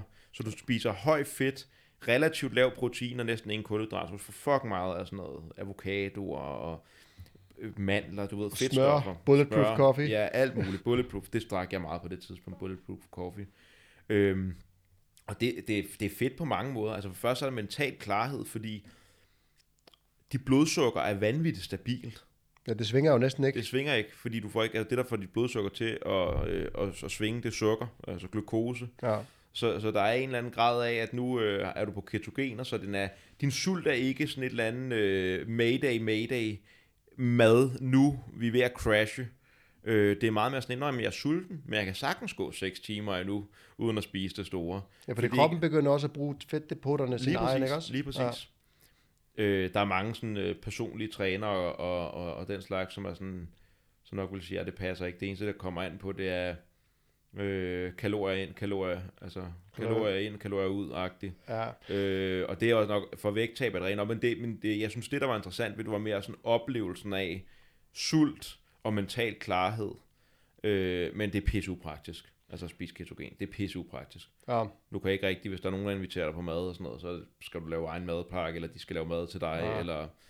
Øh, Ja. Ja, det bliver, ja, det, det bliver hurtigt bøvlet. Jeg ja. kan også godt huske, når jeg trænede, altså inden jeg startede sådan på powerlifting, der trænede jeg sådan lidt mere bodybuilding-agtigt. Mm. Øhm, og, og altså, jeg er sådan en hard gainer, altså jeg har virkelig svært ved at tage på. Altså mm. jeg, skal, jeg, jeg spiser nu tre tusind kalorier om dagen, bare for at prøve at holde mig sådan nogenlunde ved lige, og jeg træner ikke super hårdt i øjeblikket, på grund af corona og sådan noget, mm. så lige jeg har det der derude, så...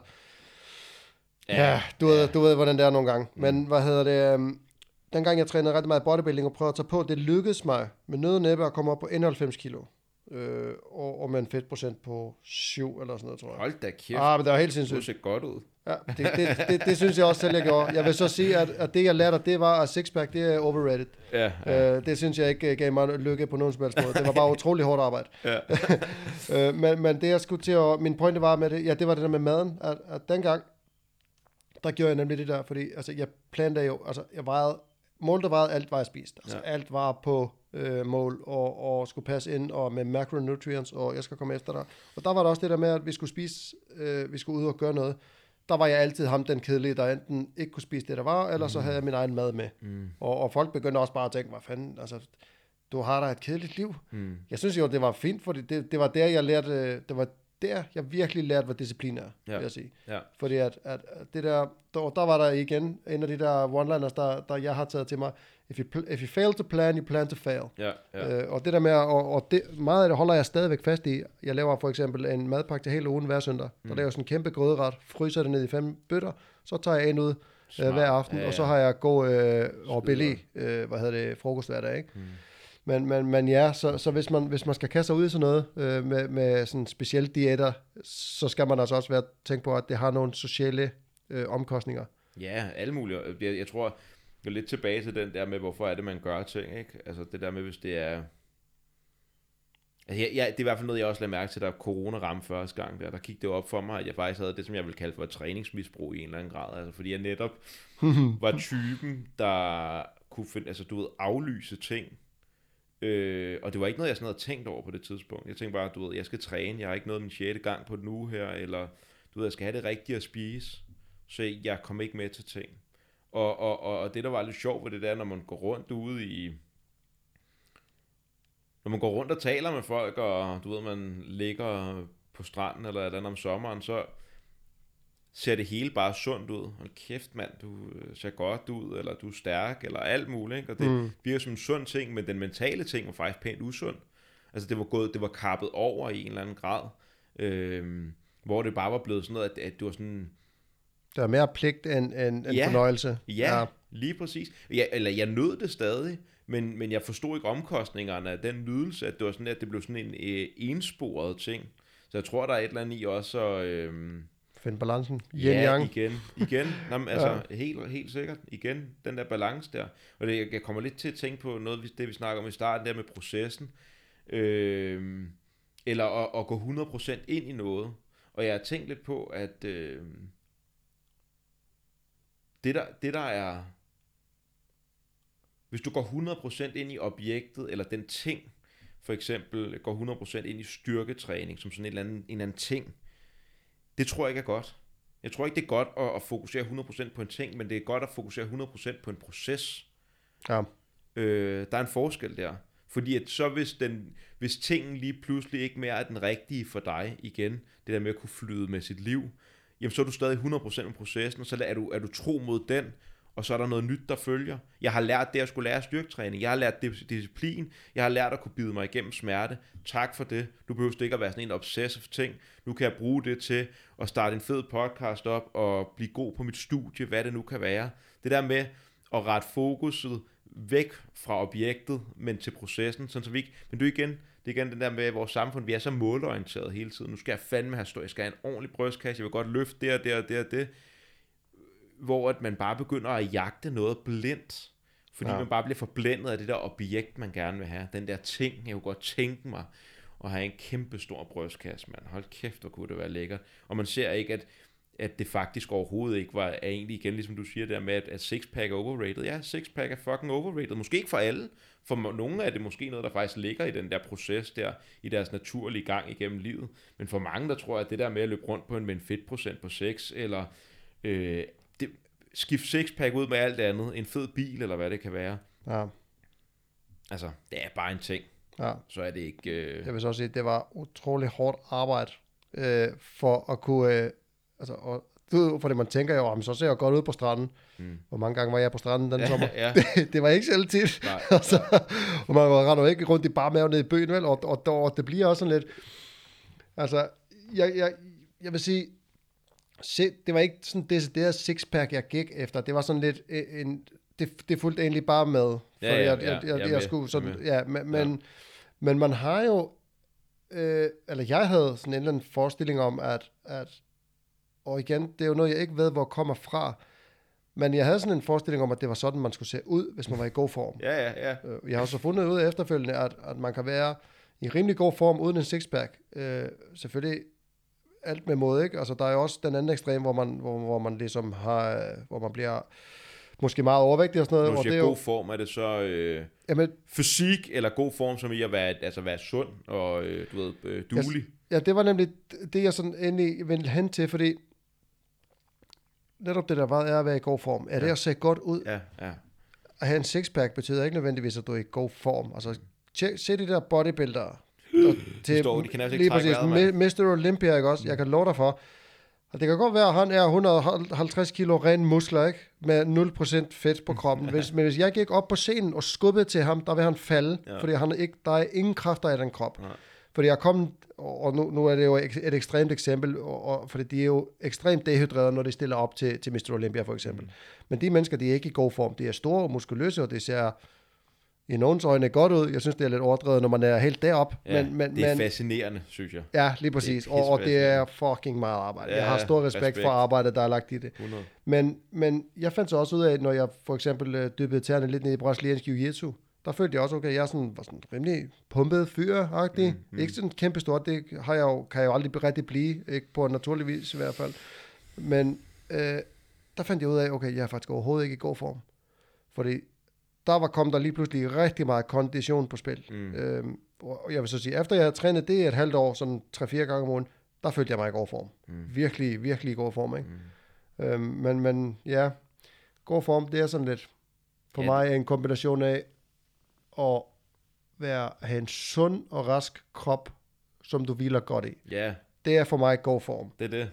Øhm, der har man, jeg synes også det der med at bruge, det der med at tænke på, hvad er det sunde i livet, det tror jeg virkelig er en god ting. Altså både at være sund krop, lidt mentalt, for det er det der med, øh, da jeg misbrugte, og det skal ikke lyde som, det var et eller andet helt slemt, sådan var det ikke, men jeg kunne bare se, at det var et eller andet, som der på en eller anden måde, det var ikke mig, der trænede, træningen kørte rundt med mig i en eller anden grad, ikke? Men, men at, at selvom at det måske var sundt på et kropsligt plan, mm. så jeg havde det sindssygt godt kropsligt, ikke? Øh, så skal man også lige kigge, okay, hvad, hvad, hvad med det mentale? Men der er, er der social sundhed, ikke? Ja, ja, social sundhed, mental sundhed, der var noget usundt, der var et eller andet, en eller anden dissonans, noget usundt, der foregik socialt, på grund af, at min krop skulle være sådan et eller andet, øh, et eller andet objekt for min egen narcissisme, eller sådan, du ved, der er et eller andet der, hvor, øh, ja, man skulle helst hver sommer, når man tager tøjet af, og det er jo det, der er sjovt, ikke?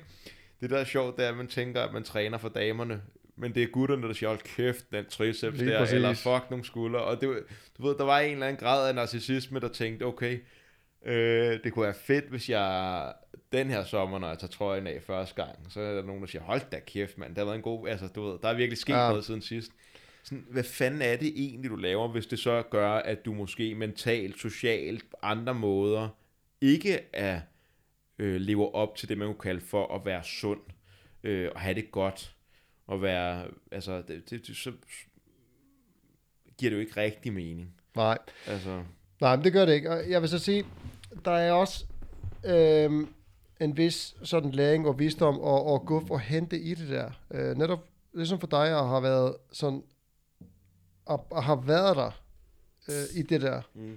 Det gør også, at du har lært noget af det. Ja, for, øh, og, ja, for pokker. Og, og det gjorde jeg også. I den grad, når, når jeg trænede, der var det også, altså man, man får jo øje, man, man går igennem sådan en, en lidt, lad os bare kalde det en usund periode, mm. øh, mentalt måske, lad os sige det. Det var, bliver sådan lidt en, en obsession, men, men det er lidt ligesom, at vi snakkede for, om tidligere, altså, og folk demoniserede mig for eksempel dengang. Der, jeg kan huske, en af mine chefer på arbejde, han sagde, men du må da også...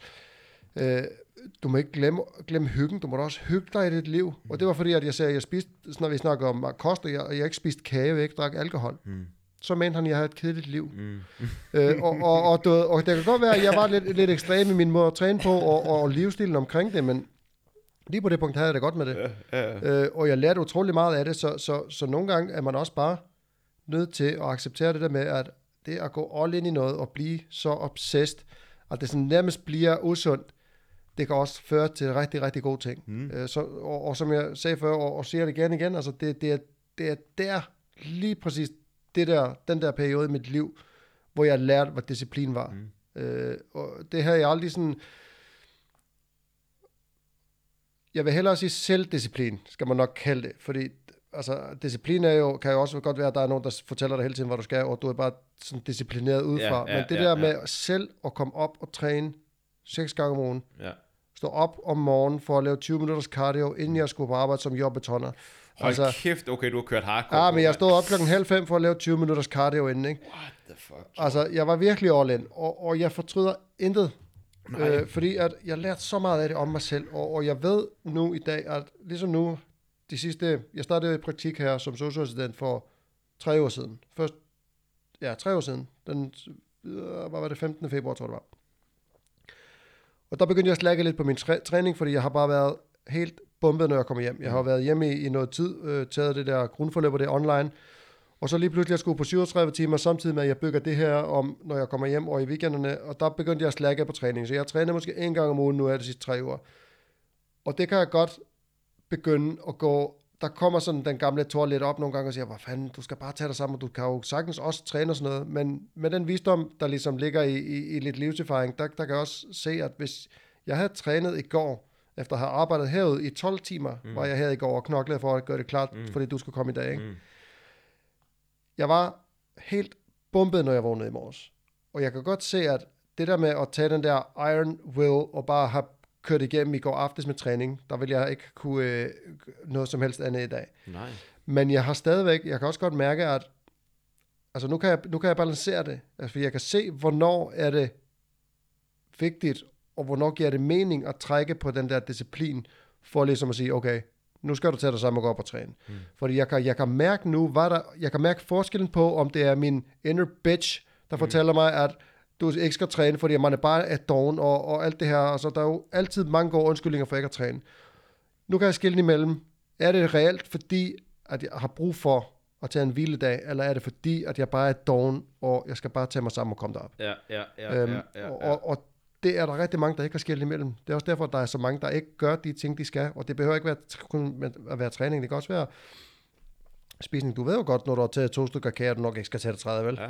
Og så der er nogen, der gør det alligevel, for de tænker, ah, det er okay, jeg kan ikke også, jeg kan ikke også op på trapperne på, på træet selv før, ikke? Så, du ved, altså, det er virkelig noget, som, som jeg føler, at mange kunne lære af øh, at træne. Fordi folk tror også bare, at træning, det går op i at se godt ud. Hmm. Og, og, men der er så meget andet i det. Og nu har vi jo rundet mange af emnerne. Det, og, og for mig, sådan personligt, der er det det her med selvdisciplin. At lære at trække dig selv op, og sparke dig selv i røven, og sige, hvad det var, nu fucker du af og kommer op og træne. Hmm. Fordi at, det kan godt være, at du har lidt snot i næsen, men altså, jeg har da også trænet mange gange, hvor jeg tænkte, mit hoved tænkte, ja, men du er også måske ved at blive syg, du bliver jo, du skal ikke presse dig selv, så gik jeg op og trænede, havde det meget bedre bagefter, og ja. blev overhovedet ikke syg. Ja. Altså.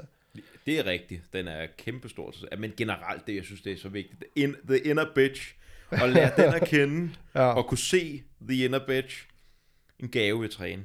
Altså ja. det der, og det tror jeg kun man finder, og jeg, jeg, på mange måder er lidt det samme, jeg også har, min oplevelse med styrketræning, jeg var øh, sådan en, en, en, en lidt småkvapset fyr igennem min øh, tidlige teenageår, og øh, var bare haft en sjov alle grinedag, og det, var, det har også været fint og sådan noget der.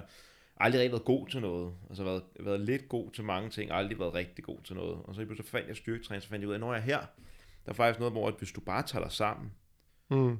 hvis du bare altså virkelig begynder at sætte det ene ben foran det andet, og bare grinde, ja. andet disciplin, så, så kan du, så kan du. Ja, så kommer resultaterne. Så kommer resultaterne. Ja. Det er en sindssygt god læring at få, og, og i den der disciplin der, der begynder man også, det er jo en måde, hvor man lige pludselig, det er jo en, en, en grad af mindfulness, en grad for, af indsigt, man får, man lige pludselig begynder man at kunne spotte the inner bitch. Ja. Man begynder at lægge mærke til den der whining, uh, whining ass bitch, som der bare fortæller en, åh, du kan ikke, og klokken er også ved at være mange, eller ej, du, også, øh, du cyklede også en del i dag, Alex, eller hvad den, hold nu, hold nu kæft, ja. op og træn. Øhm, og, så, så, så, og, og det tror jeg er første skridt, det er det der med bare at få disciplin, og kunne grinde, og kunne køre på. Næste skridt er så den der, det er jo balancen igen, altså den der, som man måske, som jeg føler, jeg er begyndt at komme over til nu, hvor at, jeg kan, altså før i tiden, der, hvis jeg tog en uge, hvor jeg ikke lavede noget, så ville jeg have det rigtig, rigtig dårligt med mig selv. Ja. Nu er der sådan der, okay, så laver jeg noget mere næste uge, jeg har haft pisse travlt, jeg har lavet studier, alt muligt andet, jeg har fået lavet en masse gode ting, jeg har stadig kommet ud og vinterbade, du ved, der er alle mulige gode ting, jeg behøves ikke, fordi hvad jeg spørger, altså, da jeg startede med at træne, der havde jeg en eller anden våd drøm om at stå i en G-streng på et eller andet tidspunkt op på en eller anden scene.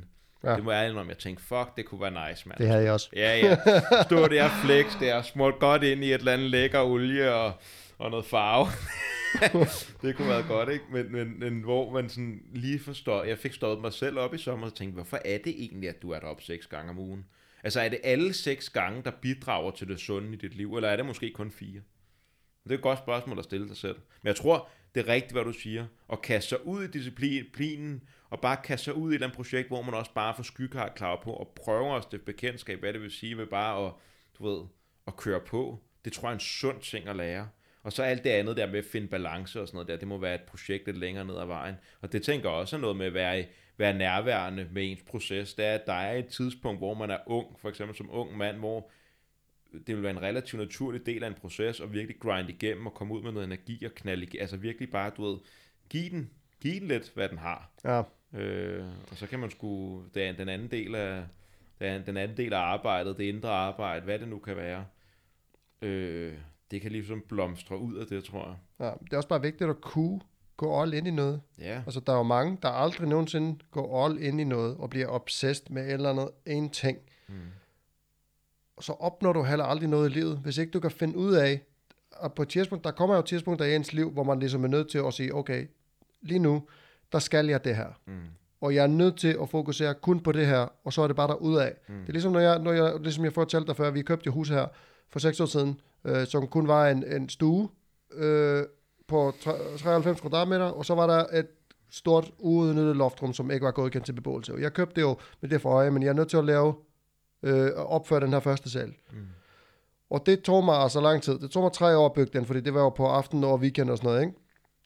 Og der var det altså også rigtig godt at kunne trække på disciplinen og bare tænke, okay, jeg er nødt til at få bygget det her færdigt, fordi min, vi kan jo ikke blive ved med at sove alle sammen i samme værelse. Mm. Børnene skal have deres værelse ovenpå, vi skal have et ekstra badeværelse og alt det her, ikke?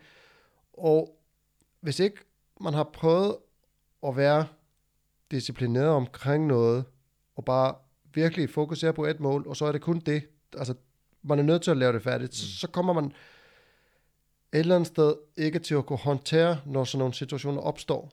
Fordi jeg kunne sagtens være kørt død i det der mange gange, og, og så bare begyndt at lave alt muligt andet, fordi at, at, at man ikke havde prøvet, og hvad det skulle sige, at have et eller andet mål, som du bare er fikseret på, og, og du er bare nødt til at nå det der mål. Selvfølgelig, som du siger, der er jo noget i, der er mange ting i processen og sådan noget, men, men der kommer altså også perioder, hvor man ligesom bare, der er bare nogle ting, man skal. Mm. Øhm, og der, der, ja, til at trække den igen, endnu en gang tilbage til det der med disciplin, der er man altså nødt til at have lært den der selvdisciplin et eller andet sted. Mm. Øhm, og det kan gøres på mange måder. Jeg siger ikke, at alle skal træne, men, men træning er altså, det er, det er en god ting at gøre, også fordi, at der er også det fysiske aspekt af det. Du lærer også at presse din krop. Du lærer din krop at kende. Hvad kan min krop egentlig? For, for, for, for, hvis man skal køre sådan helt kedeligt på det med den sundhedsperspektiv, så der er ikke noget, som holder ens øh, kropslige struktur ved lige, som styrketræning, altså som muskel, eller hvad hedder det, knogledensitet og den slags ting. Så hvis man er lidt oppe i årene, så det sundeste, man kan gøre nærmest, det er at starte med noget, ja, starte med styrketræning. Ja. Ikke, ikke, at, ikke at tæve sig selv. Nej, men, men bare man, noget tung træning, ikke? Ja, lave noget, lave noget tung træning. Gør øh, kroppen modstandsdygtig. Præcis.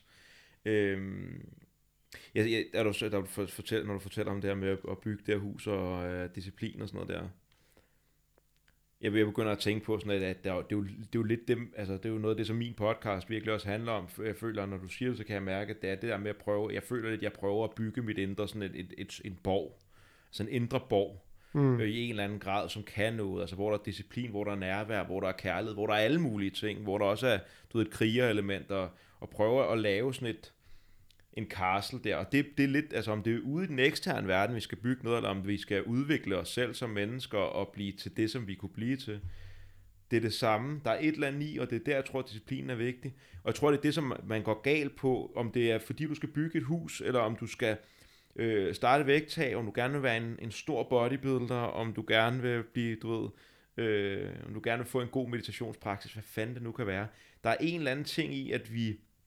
Og igen, jeg tror, det er derfor, jeg snakker om processen. Vi er så målfokuseret en gang imellem, så når målet ikke er med os lige med det samme, så bakker vi ud. Mm. Øhm, så der er et eller andet i det der med, at, at man må forstå, at, at det kan godt være, at der er, du ved, ti kilometer over til målet, og det er, hver gang, at vi sætter os ned og tager en meditation, så ligger vi kun, tilbage ligger vi kun en centimeter. Men prøv at tænke på, hvor du kunne være henne om fire år, om fem år, ja. om seks år. Hvis, hvis du bare var, hvis du bare var blevet ved, ikke? Ja. ja. Så der er et eller andet i det der med, øh, og jeg tror, det er det, man, man ofte kommer til at gøre. Jeg synes, at hele den her, for eksempel sådan en, sådan, øh, den der alt for de, damerne, femen af diætkultur, ikke? Hvor hver uge en ny diæt, at der er en eller anden grad af, at det du gør, det er, at du går ti centimeter i den ene retning. Så går du tilbage til der, hvor du kom fra, ja. og så går du ti centimeter i den anden retning. Og så det, egentlig så bevæger du dig aldrig nogensinde ud af der, hvor du egentlig, no, egentlig var, i stedet for at sige, okay, nu... nu, nu igen, den der metafor der med at, at kigge lidt ud i fremtiden, sådan så du kan være rettet i dit liv. Kig ud i fremtiden, find det punkt der, som der driver dig. Og så begynd at tage det der fucking skridt. Vær med processen. Ja. Et skridt om dagen. Det kan godt være, at du ikke er der endnu. Nej, det er rigtigt. Altså, du, du kommer, det tager noget tid. Ja, og det er også... det fedt, at det tager noget tid. Og det er også derfor, det føles fedt, når du så først står der. Og, og, og det føles faktisk ikke så fedt, når man først står. Og det er også det tit, folk finder ud af, ikke? Ja, nu har jeg endelig fået den der, der job der. Hvad, hvad, hvad, så ja, hvad skal jeg så? Hvad så nu? Ja, der bliver man, ja, det har man hørt om før, folk bliver sådan nærmest deprimeret, når de når deres endmål, ikke? Altså, ja. Det, ja. For det så, så mangler man lige pludselig mening, man mangler eller noget. Ja, og det der med, at måske, og ikke at man slet ikke skal fokusere på mål, det er også fint, men det der, jeg tror bare, det er vigtigt, den der med processen, de der enkelte skridt, man skal tage. Kig nu på de enkelte skridt. Det går også, hvis man begynder at lave den ting, så bliver det meget mere overskueligt. Altså, en gang med så er der nogen, der spørger sådan, jamen, hvad, hvad med, altså, men fanden kommer i gang med at meditere, jeg kan ikke sidde en halv time. Nej, selvfølgelig kan du ikke sidde ned en halv time. det er jo, du, jo, du, det er jo kaos for dig lige nu. Øh, det giver god mening, men hvad med bare at prøve at sætte dig ned fem minutter hver dag, og så dedikere dig selv til at tage en måned. Tag en hel måned. Ja. Og lad være med at knække under for den der, den indre bitch. Nu gør du det. Nu tager du fem minutter eller ti minutter hver dag i en måned og ser, hvordan det er der. Og, og, og, og på det tidspunkt, en måned inden, der har du lagt flere sten på det der, den borg der, som du er ved at bygge. Din eget indre borg. Mm. Din egen indre, sådan dit mesterværk, som dit liv egentlig kunne blive til. Ja. Det bygger du på. Det er, når du går op i træningscenter, når du vedholder til at køre det der pissekedelige German Volume Training i starten, og du kører det de der øh, fem måneder, før du begynder at bakke ud, og ikke allerede efter en uge, fordi det er pisse hårdt. Ja, selvfølgelig er det pisse hårdt. Altså, du, du, du har aldrig gjort det før. Selvfølgelig er det hårdt. Det skal det være. Ja. Nyd det. Ja, magien sker uden for komfortzonen. Ja. Endnu en one-liner. Jeg har, ja. jeg har et par stykker til, men, men, men jeg er ved at være udtømt. Keep them coming. Ja, men altså, der er, altså igen, jeg, har sådan, jeg synes, det er lidt fjollet nogle gange, når der er nogen, der bare lægger sådan noget inspirational quotes op hele tiden. Mm. For det bliver sådan lidt, okay, altså, der, hvor meget indhold er der egentlig i det. Ja. Men, men der er nogle ting øh, sådan i løbet af årene, der rammer mig øh, på en eller anden måde, og, og, og som jeg bliver ved med at holde fast i. Og det er ligesom specielt det der med comfortzonen, ikke? Så hvis, hvis, ikke man, hvis aldrig jeg var gået ud af min comfort zone, hvor fanden ville jeg så være? Ja. Altså, hvad sker der så? Jamen, så ville du være død. Ja. Altså, ikke død fysisk, men måske bare, altså, der er et eller andet, så man, jeg tænker, det vi er som mennesker, vi er jo et eller andet, en eller anden, en eller anden ting, der kan udfolde sig, ikke? Altså, det, sådan ser jeg det i hvert fald. Du er et barn. For jeg synes, der er et eller andet, jeg, der er en gang imellem, så hører jeg nogen, der siger, jamen, altså, når du er tredive, eller når du er fyrre, et eller andet, så, jamen, så kan man ikke udvikle sig mere. Sådan, hvad, hvad fanden snakker du om? Det er jo et dødt menneske. Altså, hvis du har den, på en eller anden måde, så er du død. Fordi du er stoppet med, og altså, ja, liv er jo en eller anden opblomstring. Når du kigger ud i naturen, hvad er det, tingene gør? De vokser, de udfolder sig, det skal du også gøre i en eller anden grad. Altså, jeg synes faktisk, man har et moralsk ansvar over for alle sine medmennesker, ikke kun sig selv, for at prøve at se, om man kan blive til lidt mere af sig selv. Ja. Det er det, du kan bidrage med til den her verden. Ja. Man kan også godt stå og brokse over alt muligt, men det, man kunne bidrage til, det var at være lidt bedre i sine relationer. Og være lidt bedre over for de mennesker, man møder ude på gaden. Det kan bare være en lille smule, som at kunne, lære, kunne smile til folk. Det kan være, og, og, og der er mange ting, der kan bidrage til det. Meditation, eller at du har været nede og presset dig selv nede i træningscenteret, og du er ude og løbe den der tur der, der gør, at lige pludselig, så smiler man faktisk til folk, når man møder på gaden. Men man, man, man, man, man er måske lige lidt bedre over for andre mennesker. Jeg synes fandme, at det er et moralsk ansvar, man har i en eller anden grad. Øh, og det er ikke fordi, at alle sammen skal løbe rundt og blive til sådan nogle øh, supermennesker. Det ville da måske være meget nice. Men bare der med, prøv at tænke på, hvis, hvis man hævede, hvis ti procent af befolkningen på jordkloden, ikke? Hvis ti procent udfoldede dem selv mere, ja. Hvad vil det gøre ved verden? Hvad vil effekten være af det? Altså, det, det, jeg tror det, jeg tror fandme, at det er en god ting, mand. Det jeg tror, tror jeg også. Der er et eller andet i, at øh, ja. Jeg tror også, ja, altså jeg har det også, man skulle, øh, man skulle tage alle folkeskolebørn fra seks år, så skulle man indføre det som et fag i alle folkeskoler hele verden over.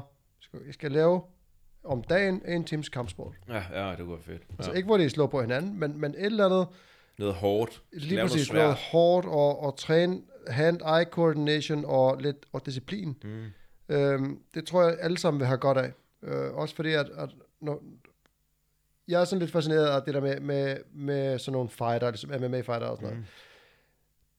Dem, der virkelig kan noget, altså, og dem, der virkelig kan finde ud af at slås, de går sgu ikke ned i byen for at slås. Mm. Det gider de ikke råd med. Hvorfor, hvorfor fanden skulle de? De har ikke noget bevis over for andre mennesker. Altså, dem, der går og tæver løs på andre, og det er ikke kun fysisk, men også verbalt, det er fordi, at det er folk, der ikke hviler i sig selv. Øh, og det bunder jo i usikkerhed. Hvorfor fanden skulle jeg overfuse dig med et eller andet øh, nede i byen eller på nettet? Øh, altså, hvorfor, hvorfor gør man det? Det må være, fordi man er usikker i sig selv. Ja, eller øh, har det dårligt. Ja, lige præcis. Og, og jeg, altså, der er også nogen, jeg tror, det var, der er lidt larmer, der sagde, at hvis man lærte alle børn fra otte år meditation, så vil man ændre verden. Øh, det vil man også. Det er overbevist om, mand. Det er jeg også sikker ja, på. Ja. Øh, og jeg tror, kampsport vil gøre det samme ja. Et eller andet sted. Eller måske er, de, sku, måske er det noget, hvor... Altså, jeg, jeg, jeg har leget en ting, som jeg synes, der kunne være fedt. Jeg synes, der er så mange ligegyldige fag i folkeskolen, generelt i skolesystemet. Og det er fordi, de alle sammen... Øh, og det igen, jeg tror, meget af det er, er, er målfokuseret i en eller anden grad, fordi vi har et forestilling om, hvad for et produkt vi vil have ud af folkeskolen, hvad for en type elev Vi skal have nogen, der er kommet på universitetet. Du er jo ved at prime dem til arbejdsmarkedet. Præcis. Så det er, på, det er igen målfokuseret, hvor at jeg kunne, det kunne være så fedt, hvis man mere øh, også havde altså, jeg ved ikke, tredive procent af skoletiden, et eller andet, der var sådan how to human. Ja, hvad, hvad for noget menneske vil du have ud af det her? Ja, ja, ja hvordan kan... Hvor, øh, der er sådan en, jeg kan ikke huske, hvad han hedder, det er lidt ærgerligt, men der er sådan en, øh, han forsker i, øh, i uddannelse, mm. eller i læring. En englænder, og han snakker om, at, at, at, at den, den skolemodel, som vi har øh, i den vestlige verden, og det meste af verden nu, den, er, den opstod rigtig meget under, under industrialiseringen. Så ja. Ideen er egentlig, at vi har et råmateriale, som er et barn, der kommer fra børnehaven, der skal igennem en eller anden, øh, et produktionsanlæg, som er folkeskolen. Mm. Og på den, på den anden side, skal vi have nogle relativt standardiserede øh, hvad hedder det, øh, produkter, som er de her børn her, som så er klar til at gå på gymnasiet og, og videre på universitetet. Ja. De skal have nogle, nogle, nogle, nogle færdigheder, der passer ind til resten af systemet, kunne man sige. Hvor at han siger, at hvis vi, hvis, vi, hvis vi gik op i at få mest muligt ud af menneskeligt potentiale og lade de børn udfolde sig, så skulle vi i stedet for at se dem som øh, rå, råstoffer, der skal igennem en eller anden produktion, så skulle vi se dem som, øh, og det er også en buddhistisk ting, ikke? Men altså se dem som frø, forskellige blomsterfrø, plantefrø, der er på en mark, hvor vi skal se, jamen, hvad kan... Hvor, vi skal lære dem i de fælles menneskelige ting. Hvordan trækker du vejret? Hvad er vrede? Hvordan håndterer du vrede? Øh, hvordan håndterer du skuffelser i livet? Alle mulige sådan nogle ting. Hvordan er du nærværende? Hvad er kærlighed? Øh, hvordan finder vi mening? Sådan nogle ting kunne du godt begynde at lære børn relativt tidligt. Mm. Og så i stedet for, at de alle sammen skal blive til det samme, eller noget, der, så... så se dem som forskellige frø, og de skal have forskellige ting. Altså hvis du ikke er interesseret, hvis du virkelig ikke kan sidde stille til noget som helst matematikundervisning i første, anden og tredje klasse som ung knægt, altså fordi der er noget galt med dig, eller fordi det bare ikke er det sted lige nu, hvor du skal lære det. Altså ja. Jeg havde sådan en, efter handelsskolen, der var jeg helt vildt fascineret af sådan noget. Matem- altså der var sådan en, der er sådan en YouTube-profil, der hedder Numberphile, som er sådan noget, totalt, det er bare matematik, og det er fysik, og det er alle mulige sådan nogle øh, idéer, hvor at det har ikke sagt mig en skid, og i folkeskolen havde jeg bildt mig selv, jeg havde det, fordi at jeg, jeg, blev, jeg blev skovlet det i ansigtet på et tidspunkt, hvor jeg ikke var klar til at modtage den slags ting. Ja. Og på en eller anden måde, så lukkede det mig faktisk af for, at, at der faktisk er en interesse for, det, for livets store spørgsmål, hvad er verden og alle de her ting her. Og det tror jeg, vi gør ved rigtig mange unge mennesker. Jeg tror, vi kommer til, fordi vi presser dem ned i en eller anden, i et produktionsanlæg, så vi fremmedgør dem fra øh, de forskellige fag, for, og, for, og dermed, fordi fagene fortæller os noget om livet, vi lukker dem af for livet. Historie, det er bare kedeligt. Nej, historie er ikke kedeligt. Nej, det er ikke kedeligt, men du har fået det serveret på et tidspunkt i dit liv af mennesker, der måske ikke rigtig har fået det på den rigtige måde.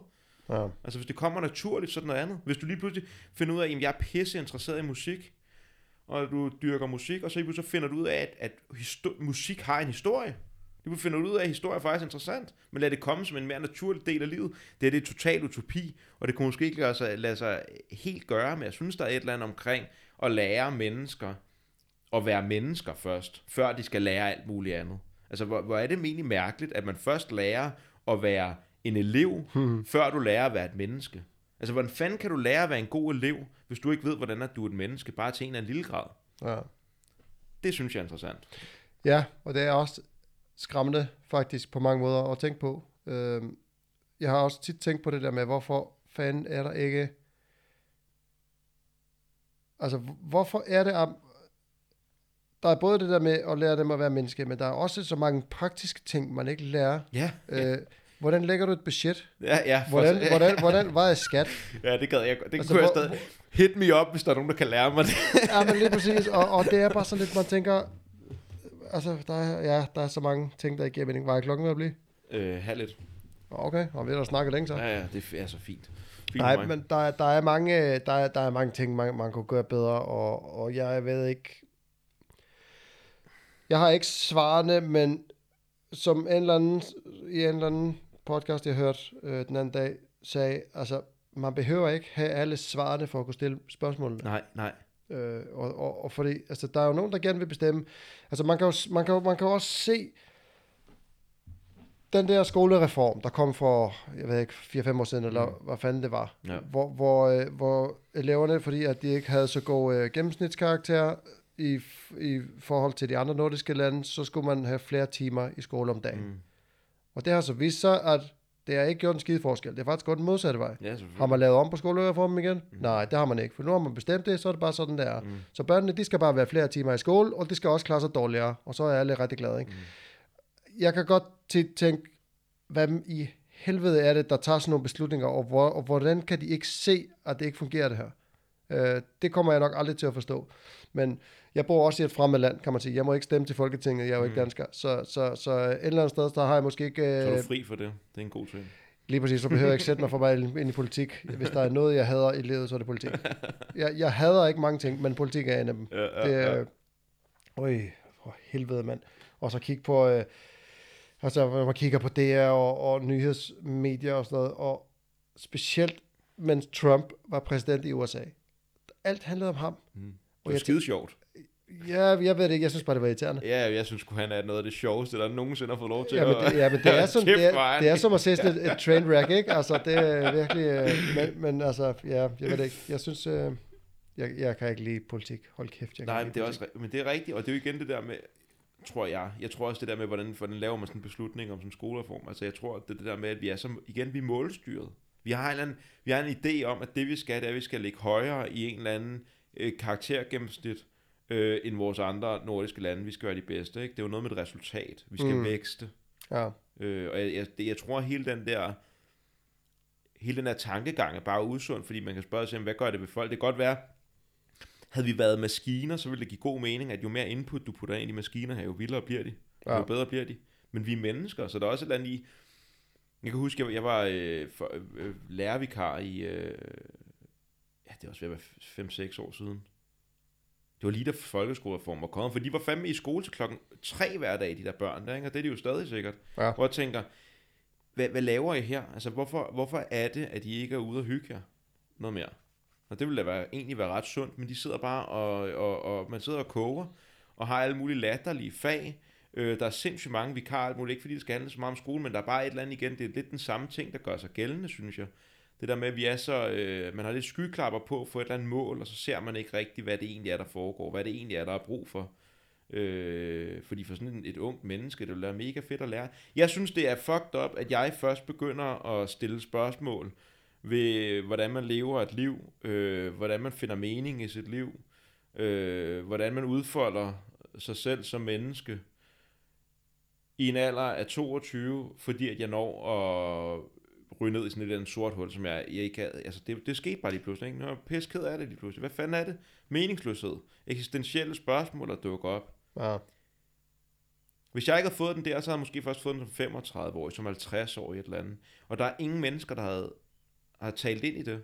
Og så man siger, jamen, de prøver også at lære noget i, lidt igennem, måske noget jeg ved ikke, religion, og vores dansklærer siger nogle ting og sådan noget. Ja, ja, ja, ja, men de mennesker har heller ikke lært det.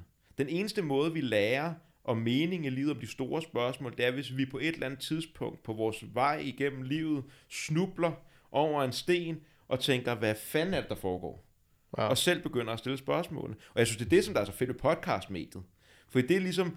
Øh, det, det, det er en decentralisering af, af, af, af viden og af information fra, at øh, du ved, det er D R, T V to eller hvem det nu er, der giver informationen, som en eller anden kører videre på den her manddagsorden omkring, hvad det er, man viser i sin uddannelse, til det bare os to helt almindelige, du ved, gutter, der sætter sig ned og snakker. Ja. Og, og, og det giver en eller anden mulighed for, at vi ligesom kan dele den livsvisdom, som vi får igennem vores liv, de erfaringer, vi gør os. Hvad kan styrketræning? Hvad er, du ved, hvad er faldgrupperne ved bare kun at ville have sixpack, ikke? Men ja. Hvad kan det egentlig? Altså, det jeg tror vi, det er vigtigt. Jamen, det er det. Og der er meget visdom at hente øh, rundt omkring. Altså, alle har jo... Jeg har sådan, alle har noget at lære mig. Mm. Øh, det er en fed indstilling til livet, mand. Ja, der ja. var igen en anden sætning, og det her kommer så fra musik. Der er et band, der hedder Atmosphere, eller en rapper. Øh, jeg hører ikke selv meget rap, jeg hører mest metal og sådan noget, men, men der er nogle numre, der bare rammer ind. Og han havde et nummer, der hedder uh, Woman with the Tattooed Hands. Og der kommer en sætning, der hedder I've got a lot to teach, but even more to learn. Mm. Og den uh, har jeg faktisk overvejet at få lavet som tatovering, fordi uh, som vi snakker om før, jeg har fandme meget på hjertet, men jeg har også rigtig, rigtig meget, jeg gerne vil lære. Mm. Um, og, og, og den der indstilling med, at, at alle kan lære af noget, den tror jeg, jeg kan ikke huske, hvor jeg hørte det hen, Men det er en af de ting, der bare sådan har sat sig fast. Ja, ja det har også. Jeg, jeg, jeg, jeg tænker altid sådan, jeg prøver at se livet som en stor underviser. Jeg prøver at lære så vidt som muligt, man kan lære alt. Altså du kan lære enhver situation. Ja. Og det, det der med, hvis man... Jeg prøver sådan lidt en gang med, hvis man har haft en dårlig interaktion. Jeg arbejder på et bosted, hvis jeg har haft en dårlig interaktion med en, med en beboer. Jeg kan godt se, at det er jo... Altså det, i den her situation var det beboeren, der flejnede og, øh, og, og lod sig rive med. Fair nok. Men hvis jeg bare... har en finger, der peger ud og siger, det, det er dig, den er gal med, så når jeg ikke, har, altså der er et guldkorn sikkert i den her, hvis jeg bare har lavet ti procent, fem procent forkert, som jeg kan lære af, så lad mig da lære af dem, lad mig se, hvad fanden var det, jeg gjorde galt her, kunne jeg have gjort noget anderledes, ja. Ha' den der, prøv at se, hvad man kan lære af livet, jeg synes fandme, at det er en, en god indstilling, og det som det gør, det kan lyde som sådan en eller anden ting, hvor man hele tiden skal løbe rundt og lege Sherlock Holmes, det er det ikke, det er det, der gør, at livet har saft, og er sprødt og lækkert, fordi der er ikke, det er ikke bare sådan en eller anden død ting, hvor nu ved jeg det hele. Altså, prøv, det må være det værste at have den der. Jeg kan ikke, øh, det var mig. Øh, jeg, kan, jeg kan ikke lære mere. Øh, jeg ved det hele. Jeg kan ikke udvikle mig mere. Øh, jeg er blevet femogtredive nu, eller hvor gammel man nu er blevet, og så øh, nu står skabet, hvor det skal stå. Det lyder bare... Det lyder dødt. I, ja. I mine ører lyder det dødt. Det er ja. Derfor, hvis du kan, hver gang du møder et menneske, prøv at være en interaktion, man har med et menneske. Man bare forestille sig, den ene, der tænker man, okay... Hende der, hun kan ikke lære mig en skid. Og den anden der, kan vide, hvad hun har at lære mig. Altså, der er ja. to helt forskellige måder at gå også, ind i en samtale på. Man kan også sige, at det er ikke nødvendigvis øh, det, at man skal lære at gøre, som andre gør. Der er også mange, der kan lære en, sådan skal jeg ikke gøre. Præcis, præcis. Altså, det er det, der, der er spændende. Du, du møder en, der bare er verdens største idiot, og ja. Der kan man så lære, okay, jeg skal ikke være sådan der, jeg skal ikke snakke sådan der, jeg skal ikke lyde sådan der, eller agere sådan der, eller, eller hvad det nu kan være, ikke? Eller det eksempel, du kom med tidligere, det der med, at, øh, at du ser en eller anden, en der opfører som idiot, eller, eller råber en, eller hvad det nu kan være. Der, mm. der, du kan lære noget omkring, hvordan du ikke vil være, om du... Det, et, et skridt, som man også, noget, man også kan lære noget om, det er noget om, sådan, om, om mennesker, altså noget, som jeg synes er, er ret smukt. Jeg læste noget antropologi på et eller andet tidspunkt, hvor det var fra... en eller anden stamme i, i Sydamerika, tror jeg, hvor at, øh, hvis der for eksempel havde været et overgreb, noget vold, et eller andet, der havde været en person, som har været, gjort noget dårligt over for et andet menneske, så først så tjekker man på offeret, og siger, okay, er du okay? Ja, ja, fint nok. Og så ryger alt fokus på the perpetrator. Ja. Fordi man forstår, at der er en her, der forvolder mørke og smerte. Der må være mørke og smerte i det menneske. Hvis man begynder at se verden på, altså bare sådan noget, som når du ser folk, der virkelig er nogle narrer, så siger okay, hvor kommer det fra? Ja. Altså, hvor skulle jeg være henne, før jeg løber rundt og kalder folk for en dum kælling på gaden, eller du ved, et eller andet. Ja, ja, præcis. Hvor, en pænt dårlig dag, og, og personen, der bliver kaldt for en dårlig kæ- en, en grim kælling, eller noget, det er sådan, okay, er du okay? Ja, han er sgu godt nok. Du har det fint, du skal hjem til en familie måske, ikke? Altså, det kører relativt godt, der var du, du, du, du stødte ind i noget lort.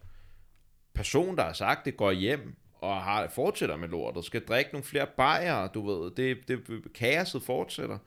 Øh, så det er også nogle, det der, det var bare et eksempel på, at man kan fandme lære meget af, når man begynder at, at åbne øjnene lidt, ja. Og åbne sig lidt op til, til ens liv og sige sådan, okay, hvad er der egentlig at lære her? Hvad kan jeg lære, og hvad kan jeg lære om andre? Ja. Så budskabet til alle jer, der lytter med derude, det er, don't be an asshole. Mm, don't be an asshole. Ja. Jeg er nødt til at begynde at, at wrap up. Jeg skal et par ting i dag. Vi har fandme også snakket længe, det har sgu været. Ja, vi har lige været ramt to timer. Sådan der. Perfekt. Ja, det har været meget sjovt. Sådan lige måske sådan til, til, som afslutning, hvor, øh, øh, hvad skal man sige, til dem, der lytter på min kanal, hvor kan de finde dig og din podcast? Øh, Den Forbudte Skole hedder det. Ja. Øh, på Instagram og Facebook og ja, Spotify alle, og alle steder, hvor man øh, lytter til podcast. Ja, lige præcis. Øh, ja, hop ind, følg med.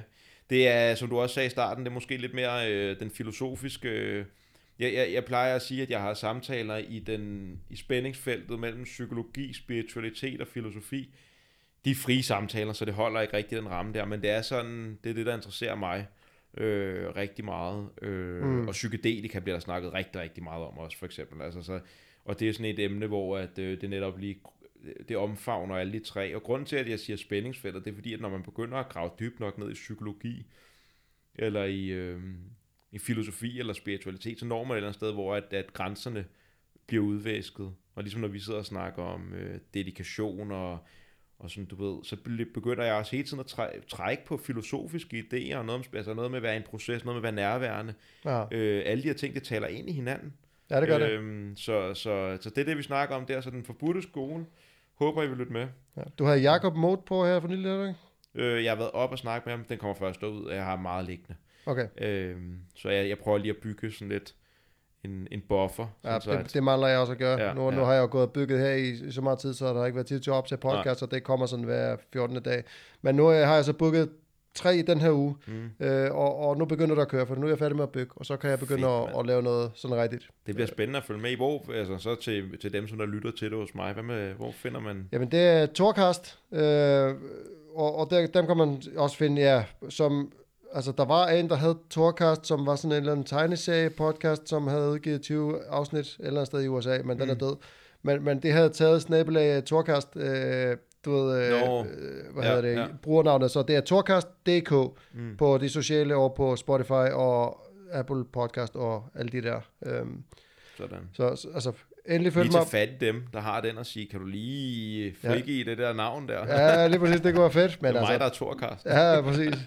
Ej, det kunne være fedt, men, men, øh, men nej, så, så ja, så den kan man finde ja, på det sociale, så, så lægger jeg noget hver gang, der kommer et afsnit, og så kan man jo følge med der. Fedt. Det har været en fornøjelse der. Totalt, det er min første gang, hvor jeg har siddet i sådan et podcaststudie. Jamen, øh, også min. Nej, det passer ikke. Jeg var inde på D R engang. Det var så et radiostudie, men, men det er lidt det samme. Ja. Øh, der havde jeg Anders Bøtter på. Øh, det var faktisk ret fedt at sidde derinde. Det var sådan ja. rimelig pro. Ja. Øhm. Det, det er sgu også rimelig pro. Ja, det, bliver, det bliver lækkert. Næste gang du kommer, jeg, jeg tænker, du bliver inviteret igen, hvis ja, du har lyst. Helt sikkert. Øh, der, der er der jo, altså jeg skal jo lægge gulv her i løbet af ugen, og så øh, kan jeg få møblerne ind. Og så... Ja. bliver det et rigtigt setup. Jeg tænker, jeg sætter et bord herfra, der hvor du sidder, og så den her vej, sådan så jeg kan sidde der, og så kan den anden sidde på den anden side, og yes. så kommer kamera på herfra. Eller sådan yes. Det er sådan, det er tanken. Det de, de er fedt nok, de her stole, men jeg kan godt mærke, at sidde i dem i to timer, det er sådan, det er okay, men... Det er vir- man skal virkelig tænke over sådan sidde, altså det der med, at det er virkelig, det... Ja, fordi jeg kan godt lide at kunne rette ryggen meget, når jeg ja, s- ja. sidder, det kan jeg ikke i den her. Det er sådan en flade lounge, ja, flagmodstol, ja. tror jeg det hedder. Så, så der er meget at tænke på, også med akustikken. Jeg glæder mig til at høre den her podcast, for lige at høre, hvordan det lyder. Nu har jeg jo ikke så meget på væggene, men, men jeg har jo set nogle akustikpaneler op og sådan noget, men, men jeg, jeg tror ikke, det er nok. Jeg tror, der mangler noget op på, på de skrålofter, men, men jeg vil lige se. Ja. Det bliver sådan et, et, et løbende eksperiment, hvor, og så lige pludselig, så er man bare på plads. Så har man fundet ud af, hvordan det spiller, ikke? Jeg glæder mig til at, til at se, hvordan det står til næste gang. Helt sikkert. Det er i hvert fald, det har været en kæmpe fornøjelse der. Ja, lige, lige over. Jeg tænkte fedt også, når, når vi snakkede i telefonen kort den anden, jeg tænkte, det bliver ikke noget problem at nej, få en nej, snak nej, op nej, nej. og gøre. Og det, vi kunne det gik endelig... fandme stærkt, ja. Ja, vi kunne være fortsat. Og, og jeg synes, det har været pisse fedt også at få lov til at snakke om alt muligt andet. Altså det øh, end bare, du ved, alle de store spørgsmål. Ja. Øh, så det er, det er tak for, øh, for muligheden for det. Jamen, det kunne være, at vi gøre det sådan jævnligt, og lige tage en, tage en snak, hvor vi bare laver sådan en podcast, podcast hvor bare, øh, bare snakker. Ja. Det kunne være fedt. Det kunne være helt vildt. Jamen, øh, så siger jeg tak for i dag. Tak for i dag. Og øh, til jer derude, så... Øh, don't be an asshole. Nej, hold jer munter. Lær af livet.